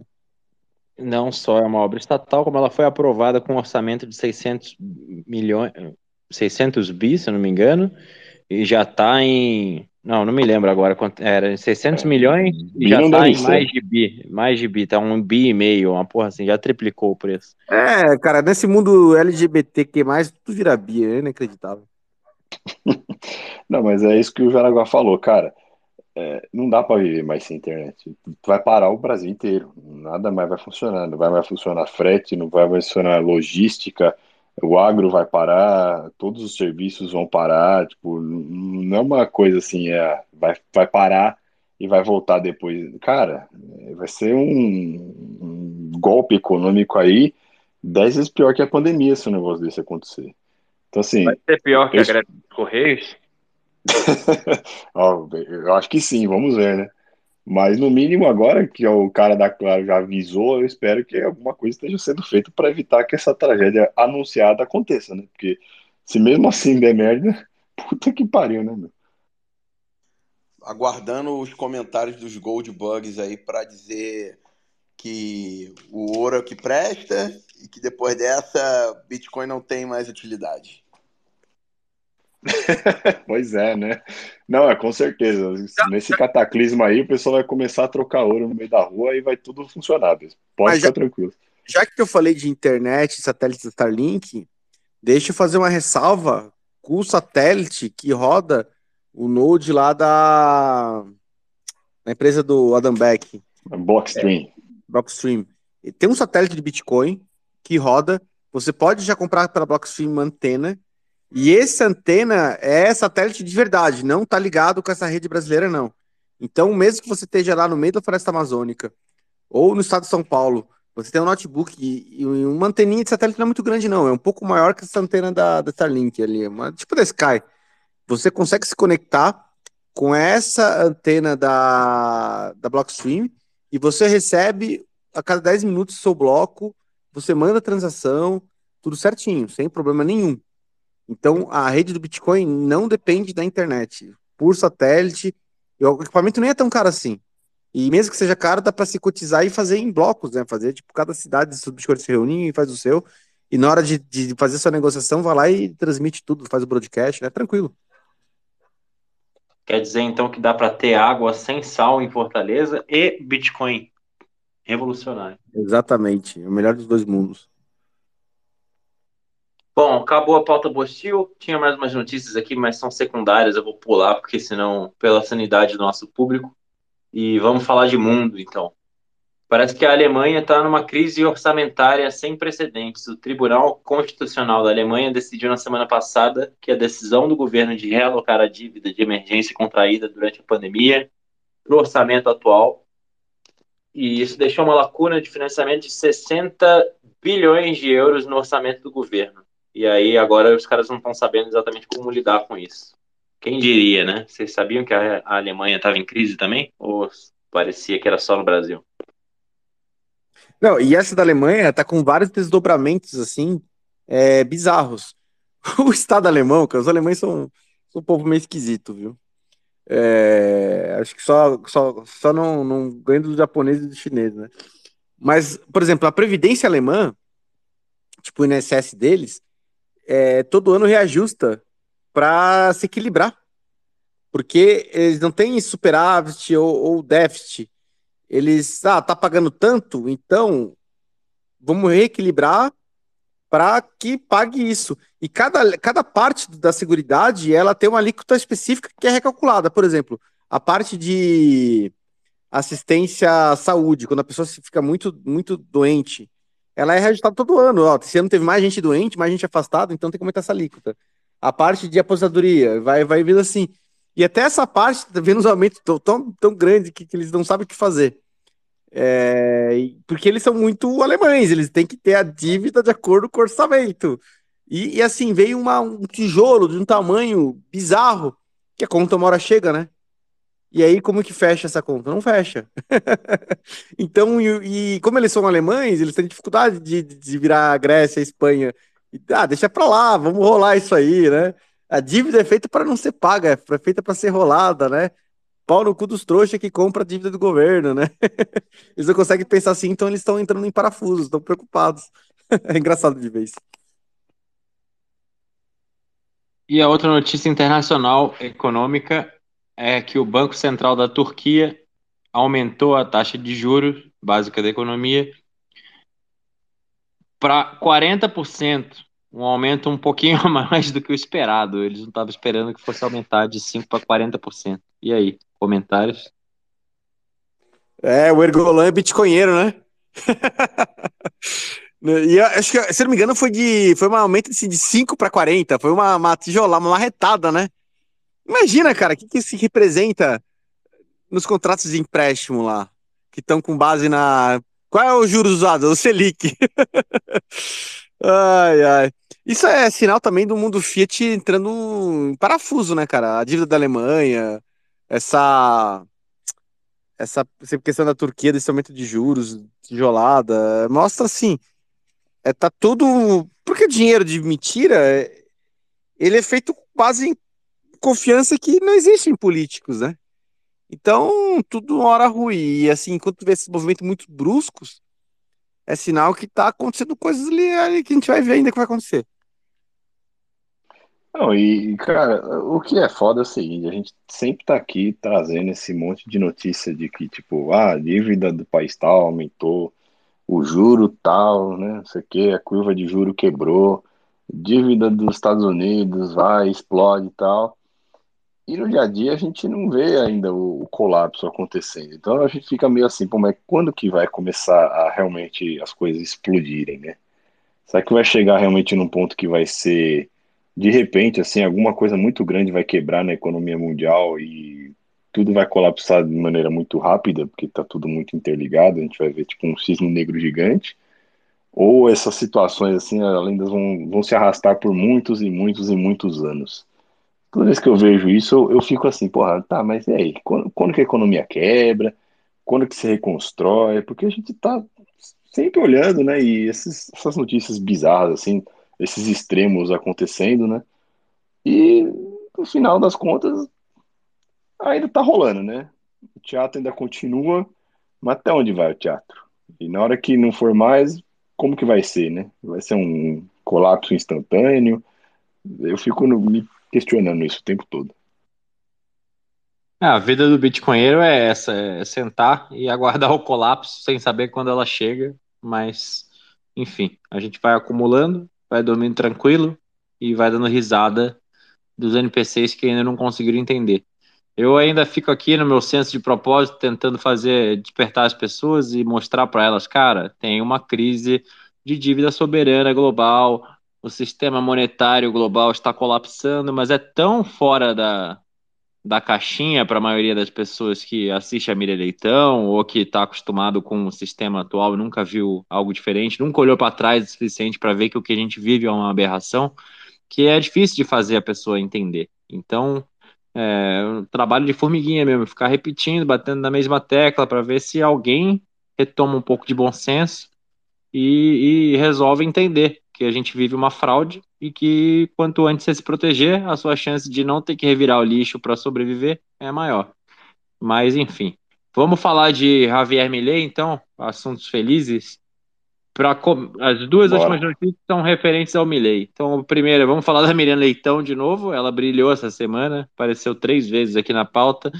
E ela disse numa coluna no Globo que o Massa perdeu para o Milley porque ele foi bem demais no último debate. Ele foi tão bem que isso se voltou contra ele. E depois também no jornal o Globo, é, o estagiário lá que estava trabalhando no domingo à noite ficou tão desesperado quando o Milley foi anunciado presidente eleito que ele esqueceu como escrevia. Ele escreveu, em vez de ultradireitista, ele trocou o U pelo um W. Então foi W ultradireitista Milley é eleito presidente. Isso foi para capa do jornal. E aí, comentários? Ah, mais do mesmo, né, cara? Mais do mesmo. Toda vez que alguém dá. Nunca tem uma direita leve, né? É sempre uma ultra mega blaster direita destruidora, ultra fascista, pior que o Hitler. É... E, cara, não dá nem pra classificar o Javier Millet como direita, né? Vamos combinar. Ele tá muito mais para um libertário ANCAP do que direita. Esses caras não sabem nem ao menos colocar as coisas no devido espectro, porque o negócio deles é só desinformar.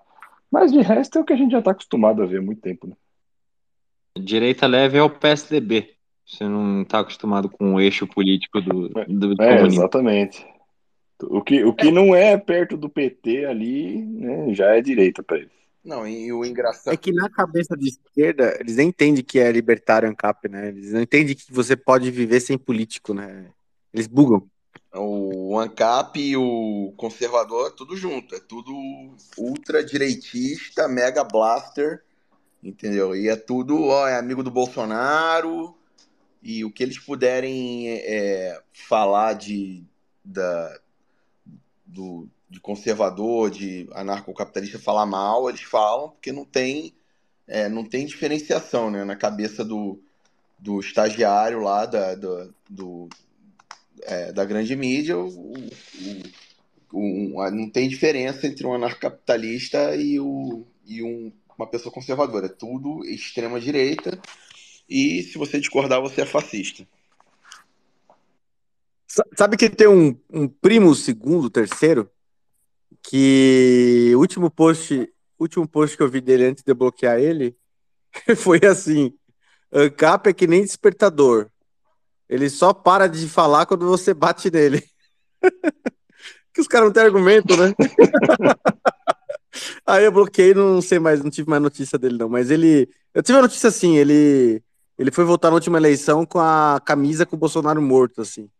Só o tipo de bizarrice desse cara aí. Vocês sabem que eu tenho uma mochila é, militar, daquelas que cabe 200 mil coisas, que tem aquele espaço para botar colar pets do lado de fora, né? E eu tenho um pet do da bandeira de Gadsden. E aí eu tô só esperando o dia que eu vou estar tá andando em público com essa mochila e vai vir um militante falar que eu sou fascista, nazista, taxista, extrema direita. Até hoje não aconteceu. Talvez seja minha cara de psicopata, minha tatuagem, minha cara de mal, aí ninguém fala comigo, mas é, tô esperando. Tomara que venham. Mas, Eu queria muito explicar para eles o que é a bandeira de Gadsden. Se alguém te chegar de fascista com essa bandeira, tu faz aquela cara do, do Hannibal. Yes! É que eles são covardes também, cara. Eles, eles só batem em velha, em mulher, em velhinha, sabe? Gente forte, assim, eles são covardes, eles ficam longe. Bom, é, essa era a nossa pauta da semana. Sobrevivemos. Agora vou pedir aí para o nosso convidado ilustríssimo subir para o palco. Mandei o convite aí, Stuart. Aceita aí o convite para subir. A gente falar um pouco de Argentina, do ponto de vista também de quem não é argentino, mas mora aí já há algum tempo, já morou no Brasil. Então, bem-vindo. Mas vamos lá, vamos continuar. O que vocês acham que vai acontecer aí, nossos queridos intancáveis? Qual é a, a previsão de vocês para a Argentina?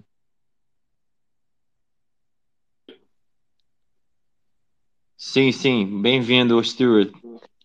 Uh, obrigado muito uh, e uh, é uma, um prazer para, para falar com vocês e um, estou aqui no Argentina, então meu português está um pouco mesclado com o meu espanhol, então vou fazer meu, meu melhor para dar para dar um pouco de informações sobre o que está passando aqui, que, que é meu ponto de vista.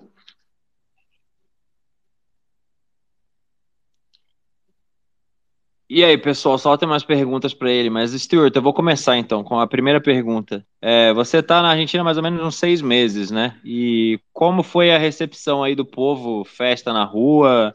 É, você viu muito esquerdista desesperado, chorando, em prantos? O que que, qual foi essa percepção do que, como o povo recebeu essa notícia? Uh, sim, é, é, foi muito interessante. Eu estou aqui só faz duas meses. Eu estava no Brasil antes disso e eu veio aqui faz duas meses. E um, isso foi, essa eleição faz uma semana foi uh, a segunda eleição, foi um runoff. E primeira, uh, o Massa o, o, o, outro candidato, ele estava dando muito, muito dinheiro para, para evitar esta coisa de, de massa. E ela estava usando o trem, o, o, subway. Ele tem muitos telev televisão dentro do, do subway. E ela estava usando uh, dinheiro público para, para dar o mensagem de, de, da massa. Estava gastando como 1% do, do GDP, uh, o produto nacional, uh, para, para ganhar esta eleição. E eu pensei, uh, antes de, de, de uh, domingo, eu pensei, não vai, não vai ganhar. Eu, eu cheguei aqui faz dois meses e eu pensei, ele vai ganhar. E depois de, de esta coisa que todos os, os uh, esquerdos fazem com muito dinheiro uh, de, de combater, uh, particularmente com Millet, porque Millet é muito outsider. Um, e, e, eu pensei, não, ele não vai ganhar. E ele ganhou e surpreendeu todo mundo aqui. E, e imediatamente depois uh, foram muitas festas uh, por toda a noite. Eu, eu um, despertei uh, na manhã e elas estavam festejando muito. Então, a maioria das, das pessoas estão felizes feliz mas muitas pessoas não são muito felizes porque uh, eles, uh, eles têm muito dinheiro do Estado, então, para, para estudar, eles têm becas. E essas becas estão, ele vai cortar. Uh, e então, em minha, minha opinião, há muita energia, muito interessante, mas muito, muitas pessoas têm, têm medo também. É, eu tenho uma pergunta. É, como que você está vendo aí a questão de, do dia a dia na Argentina? Como que está funcionando a economia? Porque a gente, tá, a gente vê números é, assustadores, né? Inflação Sim. batendo 150%. É, as pessoas estão usando o que no dia a dia? É, elas usam a moeda oficial ou elas estão conseguindo ainda assim usar o dólar, o dólar físico ou algum dólar sintético, alguma stablecoin? Como que funciona assim? Na prática, uma pessoa que hoje vive na Argentina com a economia do jeito que está. Sim, é, é uma bom, boa pergunta.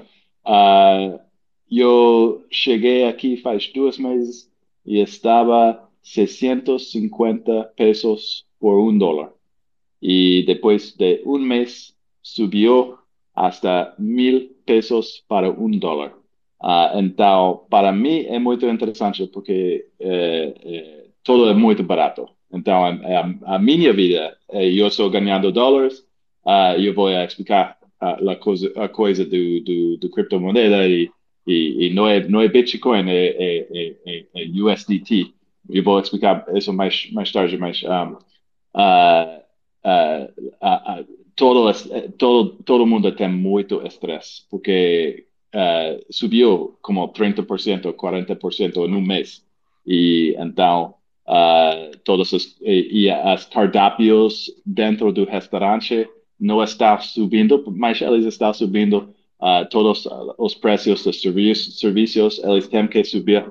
E não sei com vocês, mas a conversa com seus empregados e seus clientes não está um bom bom conversa quando está uh, uh, subindo os preços.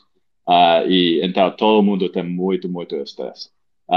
mas já outro lado que tem muitas pessoas do fora que está morando aqui, tomando a vantagem disso e também tem muitos russos. É, foi uma coisa muito estranha, porque uh, a lei aqui está muito aberta para as pessoas virem aqui.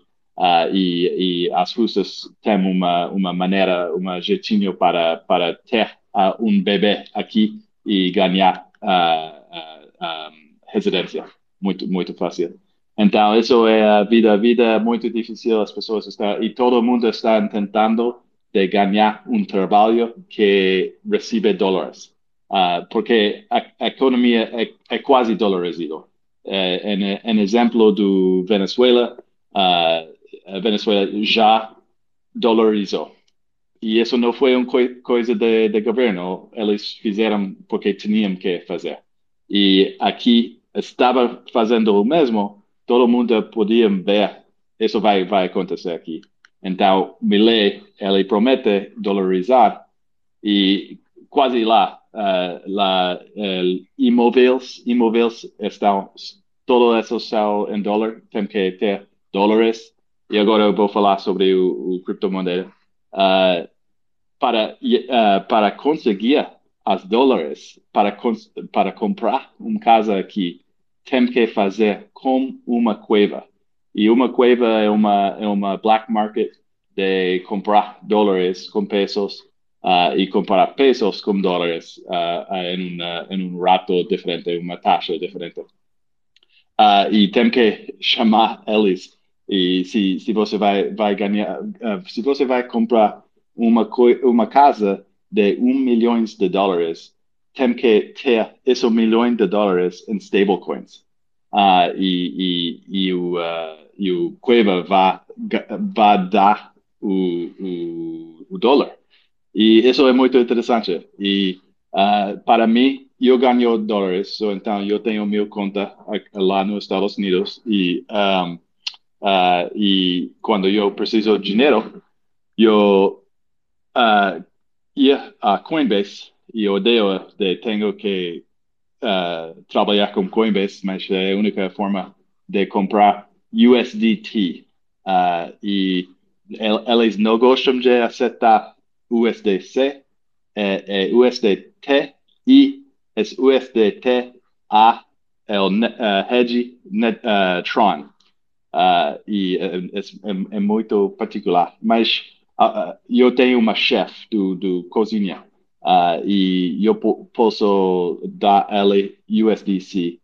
E o Bitcoin não é muito popular neste momento. É, é mais popular dos Estados Unidos, do Brasil, do, de outros lugares, porque as pessoas têm uma, um conhecimento, mas não é não é não está dentro do, do, dos, das cabeças da, das pessoas, porque a dólar, a dólar é, é, a coisa que todo mundo quando eles ganham em pesos, eles querem uh, uh, trocar em uma cueva para o dólar, porque isso é a única forma de de, de estabilizar sua, sua, uh, sua carreira.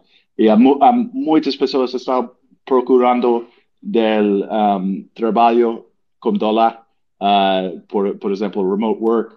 Uh, minha cozinhador, ela tem um negócio com todos os uh, digital nomads para fazer a comida para eles. E, e se eles podem ganhar essa, essa coisa, eles podem ser confortáveis. Mas afora, se, se elas estão ganhando em, em, em pesos, é uma vida muito difícil e está passando mais difícil todos os dias. E pensar sobre o pen, uh, pension, não sei, não sei como se diz em português, o, o pensionar. Previdência. Como? Pension, previdência. Providências. Eles, eh, eh, quando eu cheguei, eh, 650 pesos por um dólar.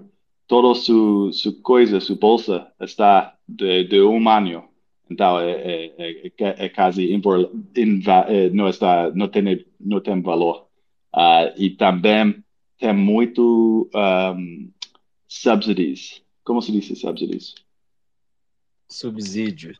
Subsídios. Muitos subsídios, todos esses subsídios estão um, de gás é muito barato, de, de, de petróleo é muito barato, uh, só como 10 dólares para, para um mês de, de essas coisas. Então, na prática, a economia em si ela já, já está dolarizada, só que isso hoje está acontecendo meio que num mercado negro aí, né? As pessoas Sim. elas correm para tentar comprar um dólar USDT, para usar no dia a dia ou para tentar não perder o valor. É, e eles acabam usando isso também nas transações diárias. Mas, assim, se você vai num supermercado, você tem alguma alternativa? Você consegue pagar usando esse dólar ou você primeiro precisa converter em pesos e depois é, fazer a compra? Tem que, tem que converter a peso. Uh, se você está fazendo algo com uma pessoa que tem seu próprio negócio, pode, pode uh, pagar em dólar mas se você vai ao mercado, tem que, tem que ter uh, pesos por, por todo isso. Um, alguns casos uh, podem usar dólar, mas, mas a coisa de, eles usam o dólar para, para, para trocar para pesos quando eles necessitam, uh, mas se eles verem, querem uh, salvar, eles têm que pôr no dólar. E para a maioria de, das pessoas, porque a maioria das pessoas não estão no mundo cripto, então a maioria das pessoas estão salvando o dólar adentro da tua casa, abaixo de, de, de mattress, under the mattress. E, e essas pessoas que, por exemplo, as que recebem hoje em peso, elas então elas buscam ter o dólar físico ou elas também buscam trocar o mais rápido possível por é, o SDT. E aí, no caso, se elas tentam trocar por SDT, é, hoje tem um mercado aí peer-to-peer para isso? Ou é, eles usam algum tipo de corretora? Ah, sim, essa é uma bom, boa pergunta. A maioria das pessoas querem dólar físico e elas querem salvar esse dólar físico, uh, esse, esse dólar físico dentro do casa. Mas uh, as jovens, as jovens, elas podem usar cripto e elas podem usar USDT e uh, esta, esta coisa de, de Cueva, uh, eles fazem entrega. Então, mas em cima de 300 dólares. Uh, se necessitam cambiar 300 dólares, eles vão entregar o peso em um eh, não sei como, stacks, sta, grandes stacks e, e entregar a, a, casa. E normalmente eles, eh, eles são confiáveis porque é um, é um, é um black market, mas é, é, muitos de políticos eles estão uh, em controlar dessas coisas. Então é, é, é, um, é uma coisa, pode confiar. E tem muitos lugares físicos onde pode, pode, pode tomar uh, 100 dólares y trocar para el rato de, de, de hoje. E está mudando muito. Um, e não sei o que, que, vai passar com, com Milley. Eu acho que vai continuar. O hiperinflação vai continuar, porque é uma, uma coisa de 20 anos, 20 anos para, para continuar. Mas uh, Milley tem uma promessa de ele vai dolarizar e ele vai cortar todos os subsídios, todos os, os uh, todos os uh, bolsos públicos, todas as loucas coisas. Eu aprendi que uma, um amigo argentino, ele me falou que uh, se você quer ir a uma férias, você poderia receber 50% do preço do, do férias uh, o governo vai, vai, vai pagar para isso. Então é um, é um, é uma coisa absurda e, e Milley vai prometer de cortar tudo isso, mas quem sabe, quem sabe que, que ele vai, vai. O problema com Millet uh, é que tem congresso aqui na Argentina e ele ele pode fazer algumas coisas, mas ele, ele necessita, ele precisa do do, do, uh, do autoridade do, do Congresso para fazer todas essas coisas. Então, vai ser interessante se ele, ele vai pode fazer. É, tem algumas coisas interessantes aí que você falou. Primeiro, a gente falou lá no começo do programa, com certeza, o Milley jogar que nem o Bolsonaro dentro das quatro linhas, ele não vai chegar a lugar algum. Então, vai ter que ter uma ruptura institucional aí para conseguir aprovar tudo que ele, que ele prometeu. Outra coisa é, é inevitável que a gente vê a transição, o período de transição entre um dinheiro inferior e o dinheiro superior, que é o Bitcoin, a gente vai ter essa adoção em fases e a gente, infelizmente, ainda está na primeira fase do dinheiro do Bitcoin sendo aceito como reserva de valor e dominando o mercado como reserva de valor. Enquanto isso não acontecer, por conta da lei de Gresham, ele não vai virar meio de troca e, e num cenário de hiperinflação isso fica extremamente claro. A Argentina é um exemplo. As pessoas que estão aí vivendo mês a mês, elas têm preferência temporal altíssima, elas estão tentando sobreviver, e o cara, ele simplesmente ele quer algo que é estável. E o Bitcoin ainda está na fase inicial onde ele não é estável, ele é extremamente volátil. Por mais que nós, maximalistas, queremos alegar que um BTC é igual a um BTC, 99% da população global, principalmente o povo que está no, no cenário de hiperinflação sobrevivendo mês a mês, não pode se dar esse luxo. Então, é a porra do USDT e essas stablecoins ainda tem um papel importante e relevância nesse como um stepping stone para essa transição. E, e para mim é a coisa mais apresentada eu eu encontrei mais interessante aqui é o dólar. O dólar é mais stable. Mas eu antes de vir aqui eu estava no Califórnia e todos os preços estavam subindo. E eu sei que muitos amigos de mim estão, estão tendo problemas com essa inflação. E agora eu vejo aqui e é muito, é muito mais, é pior, pior para pessoas aqui, uh, mas menos pior para mim, porque eu estou como evitando inflação de, de minha casa. Uh, e, e então o dólar é a coisa que vai uh, vai ser a, a ponte do Bitcoin, porque quando e, e vai vai passar. Eu, eu estava escutando vocês uh, talvez em, em um, um, ano, talvez em cinco anos, talvez em cem anos, o, o, o dólar vai sofrer as coisas que no, nós estamos fazendo lá nos Estados Unidos, que é a mesma coisa de uh, 3 trilhões de dólares em, em seis meses, algo assim isso vai ter um efeito, mas vai, vai tomar uh, tempo. Talvez vai tomar tempo. Pode ser, pode ser, não, não, ninguém sabe. É, o, o Stewart está ilustrando aí no mundo real a teoria do milkshake do dólar, o dollar milkshake theory. Enquanto o, o, o povo lá nos Estados Unidos, os políticos se endividando e uma dívida completamente impagável vai colapsando o dólar em câmera lenta, esse efeito é sentido em muito maior impacto e muito mais rápido nas moedas mais fracas, que nem a Argentina.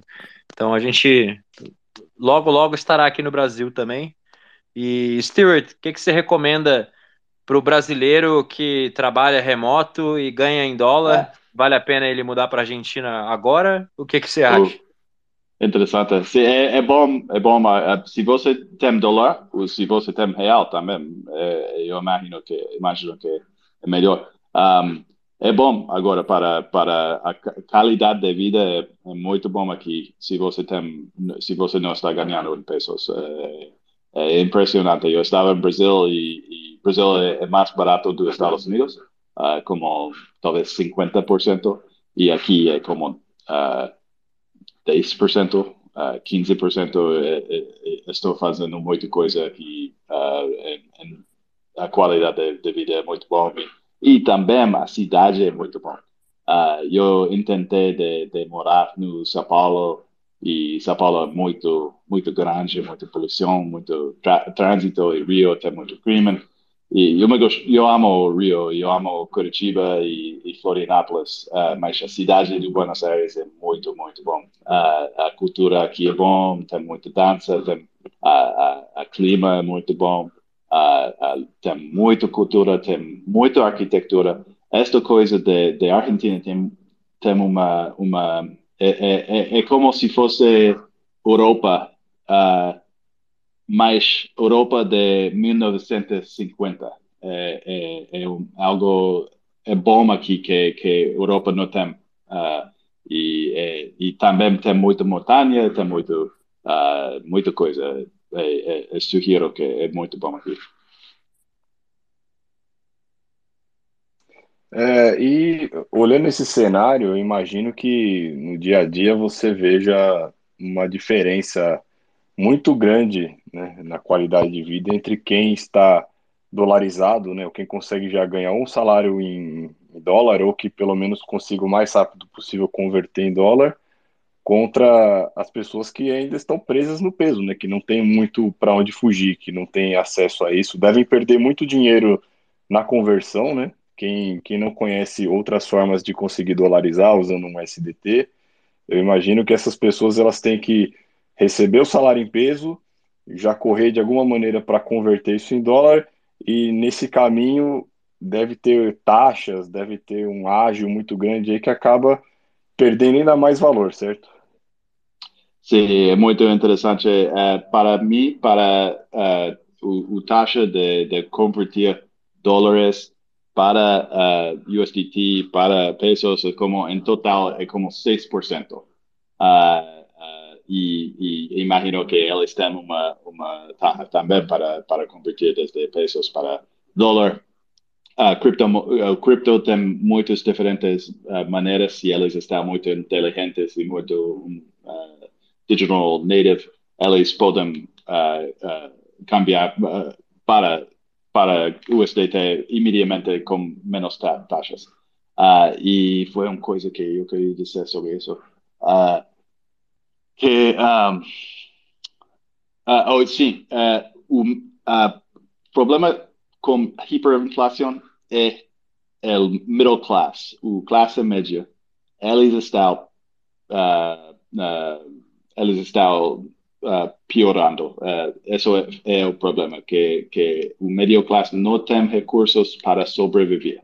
Então, vai, vai acontecer que, que vai ter uma classe alta e a classe alta, eles têm eles, eles estão nos Estados Unidos. Eu, eu estou uh, encontrando muito, muito aqui por causa de meu trabalho uh, es, uh, e estou, estou encontrando muitos argentinos muito ricos com, com muitos recursos e eles estão como, eles têm contas de bancários lá, lá nos Estados Unidos, eles podem guardar como eletrônico, eles têm uh, imóveis lá nos Estados Unidos e também tem imóveis aqui. E, e se você tem imóveis, uh, se tem casas, uh, vai ser protegido da inflação.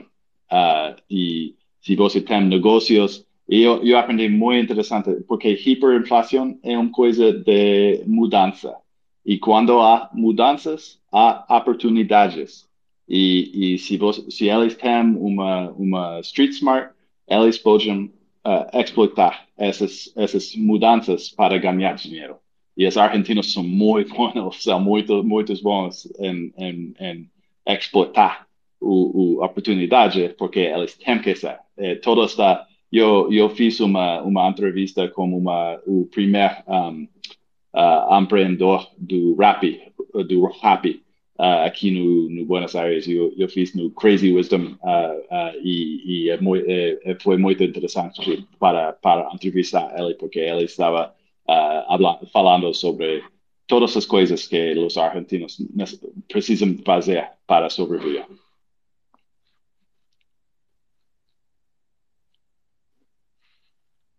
Uma coisa que eu achei interessante, eu fiquei sabendo lá na, na SatisConf, conversando com o Rossello Lopes, é, tem muito argentino que aceita Pix, usando a solução da sua Pix do Rossello lá. Então eles fizeram um, um swap entre o SDT e, e Real via Pix automático, né? tem uma taxa, se não me engano, de 2%, alguma coisa assim. E aí o que o argentino faz, o cara tem um restaurante, tem um bar, alguma coisa, ele põe um QR Code de Pix lá, tem um parceiro aí que tem uma conta no Brasil, e aí o cara paga com Pix, recebe reais e esse negócio já é swapado na hora para USDT para o argentino. É uma solução bem street smart, como você falou também, né? O povo querendo inovar para sobreviver num cenário hiperinflacionário. Pessoal, você tem mais alguma pergunta aí para o Stuart? Não, eu não tenho, eu achei fantástico, né? Uma masterclass aí para a gente já observar o cenário que, que existe no vizinho, porque muita coisa do que está acontecendo ali na Argentina provavelmente vai acontecer aqui. Não sei se com a mesma intensidade, na mesma velocidade, mas uma coisa que a gente aprende é quem ficou demorando muito para sentar para estudar Bitcoin ou para tomar alguma decisão de desinvestir, comprar Bitcoin, se proteger, no final você não vai mais ter patrimônio sobrando e aí você vai ter que só sobreviver. E aí para sobreviver, o pessoal não está comprando Bitcoin, o pessoal está comprando dólar sintético porque eles precisam de estabilidade. O cara não pode se dar o luxo de comprar é, um ativo reserva de valor que varia muito a cada quatro anos, porque ele não sabe nem se mês que vem ele vai conseguir comprar o pão. Então, acho que o recado principal é aprenda, faça logo o que você tem que fazer, não fique esperando por muito tempo, senão você vai acabar como esse pessoal da Argentina que agora não tem para onde fugir. Né? É correr para vender o almoço para pagar a janta. E, e esse, pro, esse problema da classe média, ele é um problema mundial, né? É o sistema Fiat que está deixando, aniquilando a classe média praticamente. Porque quem é rico, feito cantilon, deixa a pessoa mais rica. Quem é pobre vive de, de conseguir o almoço do próximo dia. E a classe média, se, se eu não me engano, tem até um, um estudo que mostra que ele parou antes da pandemia até, parou em 98, 96. Mas em questão de 15 anos de mundo Fiat, a classe média americana caiu de 32% para 16%. É um... Não, o patrimônio total, o percentual de patrimônio da classe média caiu de 32% para 16%. A classe média está sendo aniquilada de forma mundial pelo sistema Fiat. De forma que só vai existir dois tipos de pessoas nesse sistema ali. Ou, ou quem é soberano e bem de vida, e, e os bitcoinheiros estão nesse, nesse time, ou vai ter o pessoal que vive na, na, na, subsistência total, assim, cada vez mais pobre, e é muito triste tudo isso. Mas é uma pena também que o pessoal tá. É que o, argentino ele é muito focado em dólar, sempre foi, né? Sempre foi. E o dólar, ele, ele é o sapo fervendo em água quente. Ele, de todas as moedas, ele é o que menos, menos perde, mas também perde. E essa crença do que menos perde faz que eles cegarem uh, ah, para a verdadeira transformação que é o Bitcoin, né? Que é a verdadeira salvação do problema do, do mundo Fiat. Sim, eu, eu acho que isso é um bom, bom ponto que, que uh, o, é um problema mundial. E Venezuela foi a primeira, a Argentina foi o, o próximo, Turquia, uh, uh, Lebanon, Uh, essas são as, uh, em inglês se chama canary in the coal, coal mine. É uma, é uma, um, é uma uh, adver, adver, advertência que, que isso vai passar como, como mundo. E muitas pessoas pensam que estamos entrando o mundo do feudalismo, que, que e o Bitcoin vai ser uma, uma coisa interessante como esse feudalismo, porque se, se Bitcoin vai, vai crescer, uh, então vai, vai ser uma. As pessoas com Bitcoin podem ser uh, afora, de, dessa coisa que vai, vai acontecer. Imagino, imagino que, que uh, o que está acontecendo aqui no, no Argentina vai acontecer nos Estados Unidos também. E, e em lugar de ter o, o dólar contra o peso, vai ser Bitcoin contra o dólar. Isso vai, vai ser interessante. E qual, são as outras moedas que podem substituir? É, é, é yuan yuan não, não vai ser. Uh, uh, o real não, o euro, o euro não, o yen não, o dólar, isso é mais poderoso agora, e o, o Bitcoin, se Bitcoin vai, vai uh, exigir, vai, vai ser muito bom. Ah, sobre canário na, na mina, bom, boa colocação. E eu tenho mais uma, um país para mim que esse para mim é o canário da mina, mas assim é totalmente chute total, tirei, tirado da minha bunda aqui. Mas para mim, a hora que o Japão colapsar é a hora que o mundo Fiat colapsa de uma vez. Assim, para mim, o Japão é o canário da mina, porque hum. lá que tá, tá desde o começo com todo esse problema de estagnação, desde o problema há décadas já com juros zero, a bolsa patinando. Então, acho que o Japão e, e assim e lá só piora, né? A, deterioração na economia japonesa, na, no xadrez, no checkmate do mundo Fiat da, é muito mais avançado lá. Então, a hora que o Japão também for para virar uma. colapsar monetariamente, eu acho que é, é o começo de tudo. Pra, minha, minha opinião só, é só chute, chute total. Tenho, tenho uma pergunta para vocês. Um, uh, o que você acha sobre a relação contra uh, com Argentina e Brasil, agora com Milei, porque eu escutei que uh, Lula estava dando muitos recursos para Massa um, e agora imagino que, que as coisas que Milei está falando está enojando o, o, o Lula e Brasil. O que, que vocês pensam? É, a gente está vivendo sobre uma ditadura comunista no Brasil e sim, o Lula deu mais de um bilhão de reais para a campanha do, do Massa. É, muito provavelmente, a gente não sabe, assim, ninguém aqui tem confiança nenhuma no processo eleitoral mais no Brasil. A gente não acredita que nenhum, nada vai ser revertido, mas vira e mexe, de vez em quando acontece uma anomalia do que a gente acha que vai vir mais fraude, como teve nos Estados Unidos, como teve no Brasil agora. É, e aí o Milley, a gente achava que o, que o Massa ia ganhar e o Milley ganhou. Então, assim, muito provavelmente na próxima eleição brasileira vai vai ter um apoio forte do Milley se ele estiver fazendo um bom governo ainda principalmente, e se enfraquece o bloco aí do, do Foro de São Paulo, porque eles perdem a Argentina, que é um território importantíssimo, mas eu acredito que as relações comerciais entre os países não vão mudar muita coisa. O Milley já falou em entrevista lá com o Tucker Carlson que ele não pretende fazer negócios através do, do poder executivo é, argentino, não pretende fazer negócio com comunistas, nenhuma espécie, então não, inclui o Lula.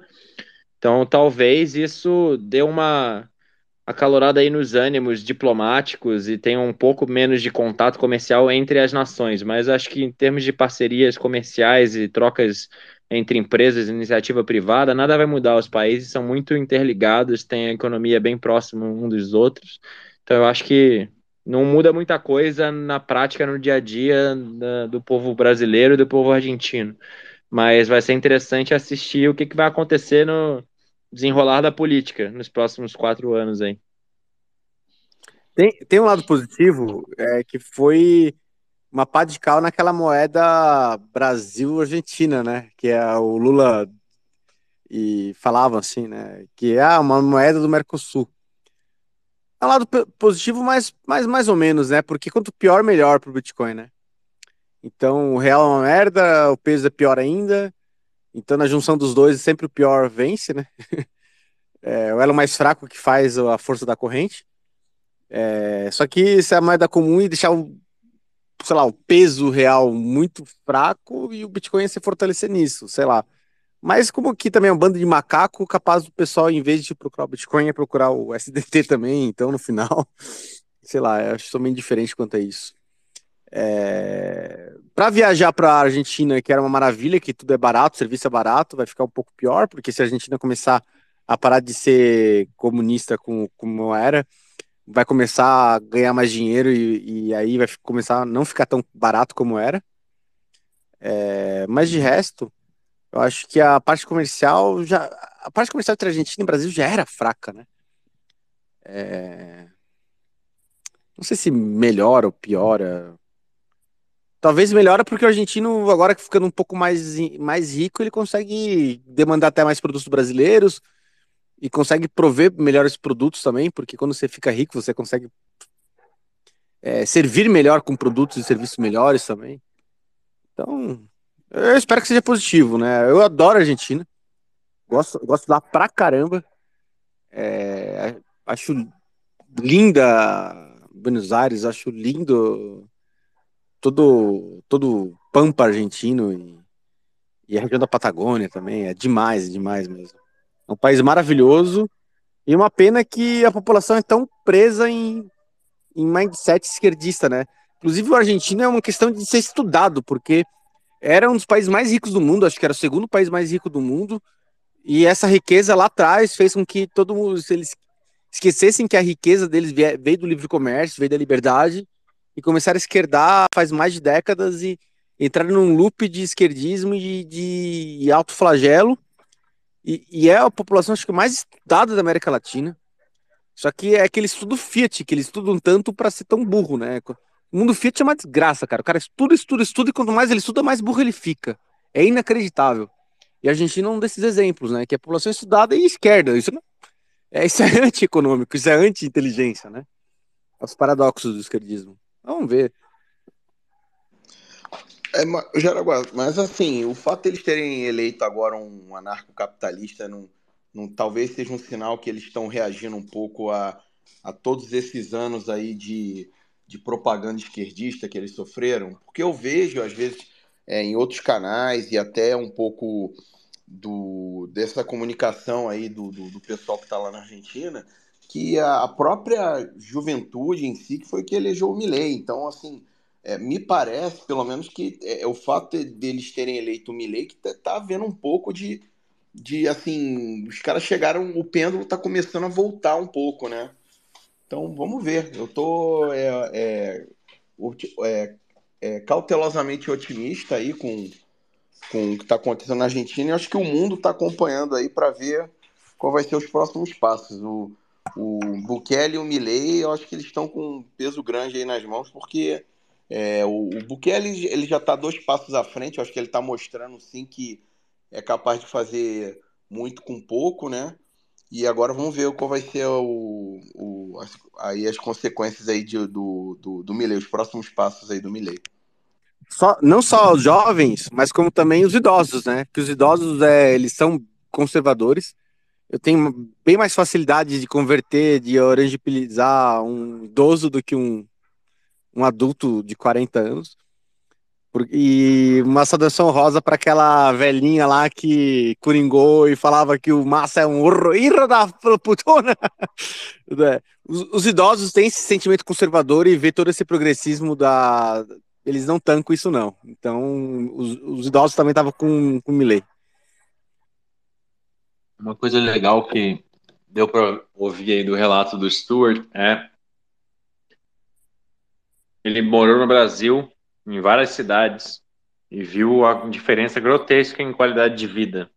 E é inegável o quanto também a qualidade de vida de morar numa cidade é, varia conforme a, essa percepção do, do povo sobre o estado da economia, sobre a segurança que eles podem ter em relação à moeda. É, num cenário hiperinflacionário, ainda tem muita insegurança, as pessoas estão querendo sobreviver e tal. Mas se você consegue se colocar fora disso, porque você está em circunstâncias melhores, porque você ganha em reais, você ganha em dólares, é, você pode viver como um rei num lugar assim. Então, para o bitcoinheiro médio brasileiro que está de saco cheio de entrar aqui no Intancáveis toda semana e ver que a pauta só piora e que é, quando sai na rua a inflação tá, tá comendo solta em reais, porque você ganha em reais, ou se você está ganhando em dólar, ou você tem boa parte do seu patrimônio em Bitcoin, isso já não é um problema para você. Mas ao mesmo tempo tem o problema da violência, tem o problema do, do, do caos que é o, as cidades grandes do Brasil. Então, fugir para a Argentina me parece talvez um plano interessante. Para o curto, médio prazo, é, você vai, teu custo de vida vai cair, porque você vai ficar cada vez mais rico, dado que você ganha numa moeda muito mais forte do que a moeda local. Você vai estar tá num, no meio de um lugar com mais otimismo, porque as pessoas estão vendo mudança e elas vão estar mais felizes, isso faz bem. e você, por consequência, vai poder, estando cada vez mais rico, vai poder fazer, acumular um stack cada vez maior de satoshis. E aí vira um ciclo virtuoso.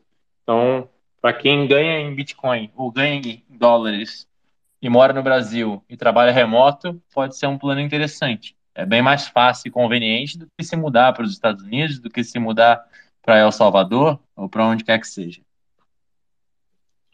Sim, definitivamente você tem razão. A minha qualidade de vida é muito boa aqui. E também é um, um coisa, coisa como um, uma assina. Uh, uh, muitas pessoas de todo o mundo estão mudando aqui. Uh, e parece como um, o, o Paris. Paris dentro do 1920. É, é, como um, um, muito criatividade Uh, argentinos são muito criativos, uh, é como muito, muito, muito cultural, cultural aqui, uh, muito arte, muito música, uh, e muito, muito refinado. eles estavam no parque, eles têm um livro físico, eles estavam lendo, you know, os filósofos muito, muito, grande, muito, muitos grandes.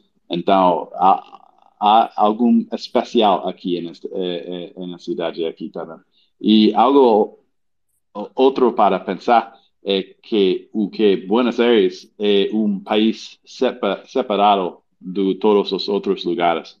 E eu escutei que de meus uh, amigos argentinos que que afora da, da Buenos Aires é muito mais difícil. Esta coisa da economia é muito, muito mais difícil. Então, Buenos Aires é um, como um bubble. Um, uh, e, uh, e para os argentinos também é um bubble de, de, de, para, para os argentinos também, porque tem muitos restaurantes boas, a comida aqui é, é melhor, a comida que, que eu uh, gastei tam, também é muito barato, então pode ir ao, ao restaurante, pode comprar uma botella, garrafa do, do vinho, uh, muito barato dentro do, uh, do Uh, e aí uma assim, né, se vocês mudam aqui, nós temos muitos grupos. Se vocês podem mandar uma mensagem para mim e tem, temos grupos aqui em WhatsApp para fazer qualquer coisa. Legal, Stuart. Obrigado pela participação aí. Fala um pouco do seu podcast, onde o pessoal pode te seguir e saber um pouco mais do seu trabalho. Sim, um, Uh, agora tem o, o, Crazy Wisdom. Crazy Wisdom é, é uma série de, de, Estou entrevistando as pessoas sobre muitas diferentes coisas. Uh, tecnologia, espiritualidade, Bitcoin. Uh, os últimos 10, 15 episódios estão sobre inteligência artificial. eu tenho um trabalho, minha, minha empresa uh, está dentro do, dessa coisa do, do uh, inteligência artificial. Então, estou muito interessado nisso. eu sei que vocês são Bitcoin, então a descentralização é muito importante para para inteligência artificial, porque agora o mesmo, a mesma coisa está passando com as outras ondas de tecnologia que está centra, centralizado. Então, meu sonho é, é para descentralizar a inteligência artificial, porque o, se o Estado ganhasse esse poder, poder, vai ser muito difícil, porque, porque eles vão fazer muito besteira. Uh, então, uh, estou trabalhando para, para ganhar um, um mundo com eh, inteligência artificial uh, descentralizado, mas agora estou no meio do, do fazendo tecnologia para aprender sobre essa, essa onda e vai ser muito grande. Não sei se, se, se alguma pessoa tem alguma pergunta sobre como usar o artificial, inteligência artificial, por favor, me, me fala em Twitter. Maravilha. Pessoal, é, se alguém tiver mais alguma pergunta aí, senão eu vou encerrando por aqui. Aqui eu já encerrei também. Bom, Stuart, obrigado pela participação. É, espero em breve poder ir para Buenos Aires e aí te mando uma mensagem. Vamos comer um, uma boa carne argentina, pagar em em dólares cada vez mais barato e aproveitar a vida, porque ah, eu queria falar também para o Manhattan, dar os parabéns pela, pela Libertadores, vocês tiveram a chance de ganhar aí, porque agora com o Milei a Argentina vai voar e não vai mais ter moleza do Boca Juniors nunca mais. Ah, o Boca Muito Juniors obrigado. pro ano que vem, então agora tem que ver o River Plate aí, parece que o Flamengo tá querendo pegar uns recursos. Vamos ver. Bom, pessoal, então é isso por essa semana. É, deixem seus. Stuart, mais uma vez, obrigado aí pela participação. Espero é, que você possa voltar em breve para contar um pouco mais de como está evoluindo aí é, o estado da economia argentina. E esperamos que o Milley passe cada vez mais leis pró-Bitcoin, para que o povo daí saia dessa desgraça que caiu na mão do comunismo há muito tempo atrás e comece a poder viver, aproveitar a vida. Obrigado. É, então é isso, pessoal. Vou deixando meu boa noite aí, pessoal. Manhattan, Doom, Jaraguá, deem seu boa noite e vamos encerrar por aqui. Boa noite.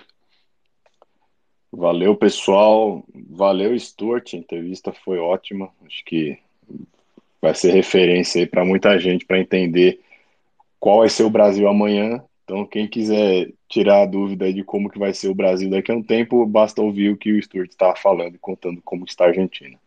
Então, é, mais uma vez, a gente passando a mensagem, né, que o melhor a fazer é você se antecipar a isso, porque isso está chegando, a gente não sabe quando, não sabe quanto tempo vai levar, mas quem estiver bem preparado vai curtir, vai ter carne barata, vai ter uma qualidade de vida boa, vai comprar tudo baratinho no mercado, e quem não se preparar, não tem o que fazer, né? Depois é só sobreviver. É isso aí, pessoal. Semana que vem estamos de volta aí. Abraços. Sem- Semana que vem vai ser a nossa retrospectiva já ou Ah, é verdade. A gente vai semana que vem. Vai ser o último Intancáveis do ano, pessoal. Então nós faremos a retrospectiva aí do, do ano do amor, né? O ano onde o amor venceu. Não sei quantas horas de programa vai ter. Tenho que montar uma pauta enorme. Mas estejam aí com a gente. Vou anunciar logo logo aí. E vai ser a, a festa aí para encerrar o ano. Bom, então vou aproveitando também, já, já lancei aqui em primeira mão a novidade aí, retrospectiva semana que vem, imperdível, para a gente fechar o, o ano aí já do, do Bostil. E deixo aqui um, um abraço a todos, uma excelente semana e a gente se vê aí domingo que vem.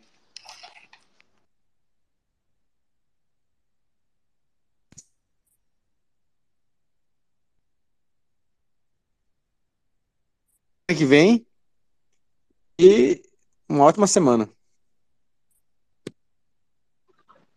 É isso então, galera. Até a semana que vem para a retrospectiva. Depois a gente vai tirar umas merecidas férias aí, esperar o Lula destruir um pouco mais o Brasil e preparar as malas para ir acumular satoshis em Buenos Aires. Um abraço, boa semana para todo mundo.